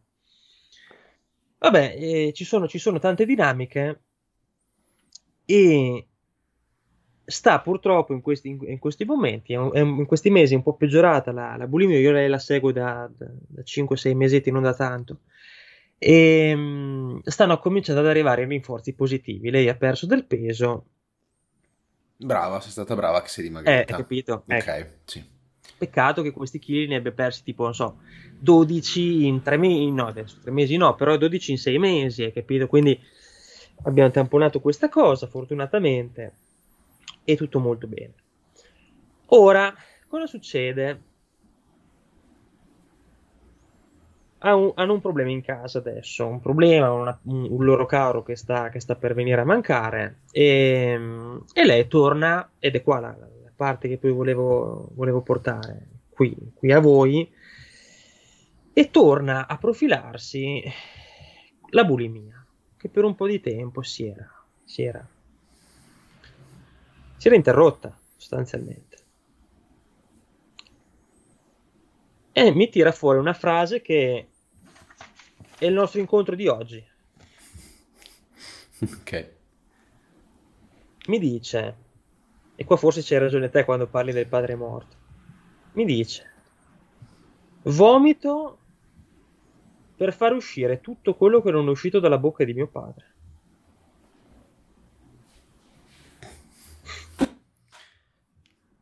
Avrei un sacco di espressioni, mi limiterò a dire wow, però nella mia testa ce ne sono un sacco che sono partite. Wow. Cioè lei ha maturato un sintomo non in correlazione a un suo stato di malessere, ma in correlazione ad uno stato di manchevolezza da parte di una figura. Cioè io proprio mi immagino questa ragazza richiedere, papà parlami, il papà che magari non parlava. Padre sessualizzante e lei va nella questione della sessualità eh, promiscua. Non sto dicendo che il papà, il papà secondo me è una persona anzi meravigliosa, ti dico la verità per come mi viene descritta.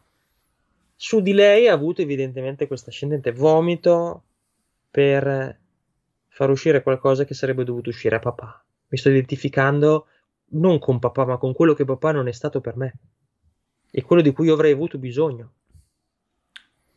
Mi, mi solletica anche, però forse troppe poche informazioni ed è una cosa ovviamente certo. quasi più da, impatto che eh, mi ricorda molto teoria del desiderio, no, nel senso la teoria del desiderio freudiana. Uh-huh.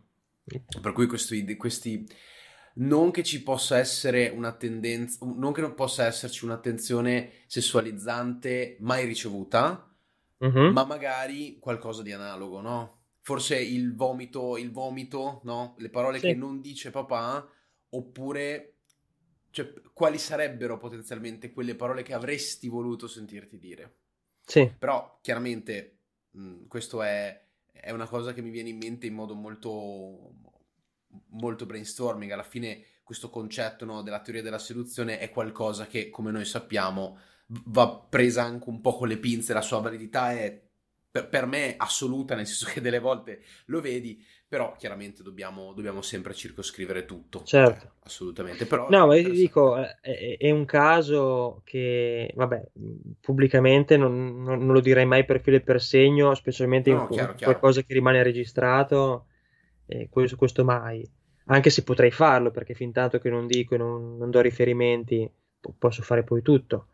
Eh, però è così, non so in mano a chi vada, insomma, no, no, no, insomma, cioè, per l'amor del cielo, hai capito?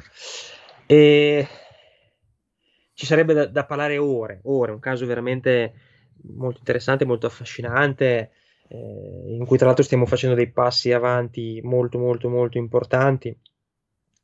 E do, potremmo stare davvero qua delle ore. Io ho dato una risposta, no? Eh, perché c'è, c'è sempre questa io addirittura, ecco, lei l'ho fatta sdraiare sul lettino perché non era tanto il mio sguardo ad essere intrusivo su di lei, era il suo sguardo ad essere intrusivo su di me, non che io non lo riuscissi a reggere, attenzione. E c'era troppo una componente da parte sua di mh, mm, tentativo seduttorio, di seduzione nei miei confronti. E allora ho voluto, almeno per le prime parti, per il primo momento, ho considerato anche col mio supervisor di, di, di, di farla sdraiare per, non da, cioè per, per farle avere una, una relazionalità desessualizzata. O oh, una persona che è stata ipersessualizzata troppo tempo, c'ha, c'ha forse anche bisogno di, vedere che per qualcuno può essere altro. So se sì, sì, sì, chiaro, chiaro, dare quella famosa eh, risposta alternativa no? rispetto a tutti gli altri. E io le ho dato una risposta che mi è piaciuta tantissimo, ti dico la verità. Forse, forse anche per questo che te la sto portando oggi. Le ho detto A, virgola. Il percorso fra me e te sarà molto molto lungo, ma io ti prometto che alla fine del nostro percorso potrai fare sesso. Perché tu non hai mai fatto sesso. Cioè, non c'è differenza tra il suo fare sesso e il vomitare. Eh? Sì. È, è, un comportamento evacuativo. È il tentativo di buttare fuori questo senso di inadeguatezza nel tentativo di colmare un vuoto. E vomito perché non posso essere piena. Vomito perché non posso in alcun modo riempire questo vuoto col cibo. Vomito perché devo dire qualcosa che non riesco a dire. Vomito perché papà non mi ha detto quelle cose. È tutto un non dire. È tutto un, un non. È un non, non, non. È un negativo questo. E quel sesso lì non è sesso. È modo attraverso cui io posso mendicare l'attenzione degli altri. È uno strumento di relazione. Sì. Punto. Che è una cosa sì. che mi, mi, mi, ricordo quando um, facendo un parallelismo e poi magari ci avviciniamo alla chiusura se sei, no, no, se sì, sei d'accordo. Sono, assolutamente d'accordo. E, um, mi ricordo una delle prime volte che vidi il quadro da, di, proprio da, da disturbo, no? Senso um, isterico, istrionico.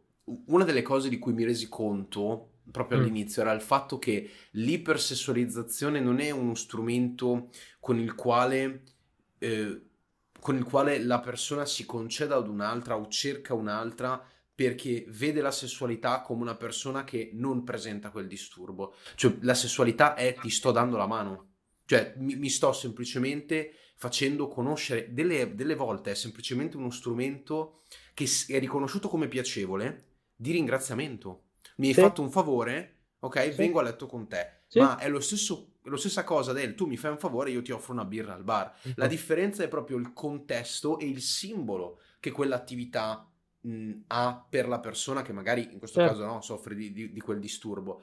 Noi lo vediamo poi magari come una cosa scabrosa, brutta, terribile per loro invece è un ok, provoca piacere, è, è, visto bene, sono sicuro che narcisisticamente parlando il mio dono non verrà rifiutato. Infatti se tu la sì. rifiuti, che cosa succede? Ira, no? Sì. Allontanamento, ira, mi hai rifiutato e, ed è proprio questo aspetto del... quasi dell'assurdo delle volte viene sì, da dire sì, sì, sì. no è, è, quello strumento messo in campo con una finalità diversa rispetto a quello e io, io gli ho detto ah virgola non sai quanta gioia proveremo quando tu per la prima volta potrai fare sesso. Perché ci sarà quella volta. Ci sarà quella volta in cui avrà con, con ah, che poi vedi anche qua dovremo aprire un enorme tema su questa paziente, nel senso che qua bisogna stare attenti, no? Perché il politica di correct, se no mi trovo la casa incendiata. Lei, allora, lei è lesbica, ma è, la sua attrazione nei confronti delle donne è chiaramente la negazione del maschile. Qua ti dovrei far leggere tutti gli appunti, tutte no, le chiaro, cose, chiaro, per l'amor del cielo. E, come, come, diceva quel mio bravissimo professore Agostini, eh, noi non vogliamo patologizzare alcun tipo di, di tendenza sessuale, solo, solo che però c'è, e si può vedere anche dal punto di vista clinico, la differenza tra una, un, un omosessuale che è assolutamente improntato all'amore nei confronti dello stesso sesso o ci sono anche, sono completamente diversi, gli omosessuali che eh, hanno avuto questa spinta anche per negare la sessualità, le, le, il genere opposto. E qua appunto il, il, tentativo è sempre quello di non patologizzare niente, perché non è una, in tutti i casi. Non, cioè se, io, io dico sempre questa cosa qui, cioè, se tu sei omosessuale, perfetto.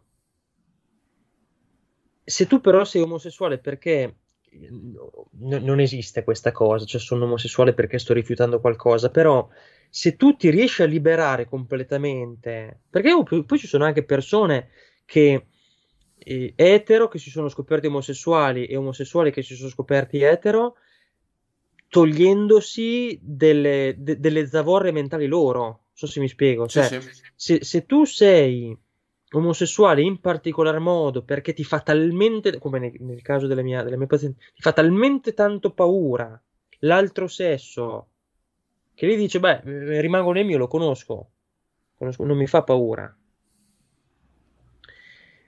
E allora dico, come ho detto anche lei, ho detto, ah, ma se tu continui, perché lei fa, io non so esattamente se sono, però a me piacciono le ragazze, in questo momento ho una fidanzata, e sono anche, l'ho, l'ho anche vista, sono anche una bella coppietta, sono, sono molto, molto belline insieme. E, ehm, però vedi, qua si parte anche da un dubbio, cioè, ma io non, non lo so. Una persona che non, che non, prova niente, che non provava niente come lei, non prova nulla. Cioè, se non provi niente, non provi niente. Non è che eh, non provi quello, però provi quest'altro. Se hai dei dubbi su te stessa, ma figurati sui tuoi gusti, sulle tue tendenze, e, e ora capisci l'esploratività che dicevo prima? Sì, sì, sì, sì, ok. Ritorna perfettamente in realtà. Ah, vedi. Infatti adesso chiamo Balsamo e gli dico, oh, aggiungi sta parte. Eh. Va bene, dai, direi che si sia fatta una certa, sì. caro Adriano. Beh, è sempre un piacere fare queste lunghe chiacchierate con te. Come dicevamo, andremo a affrontare sì. una seconda parte, adesso la, la definiremo nel, nel, backstage quando avremo tempo.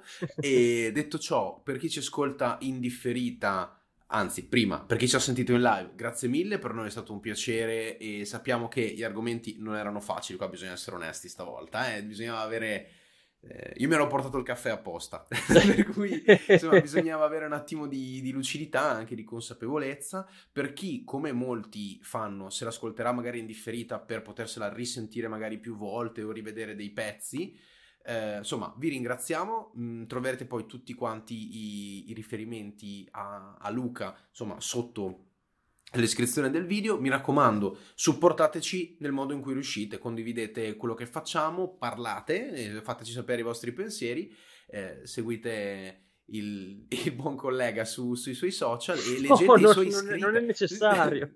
no, non importa, eh. leggete i suoi iscritti. Posso fare un, un, un appello anch'io, Adriano? Vai, Segnalate questo video, fatelo scomparire dalla home page.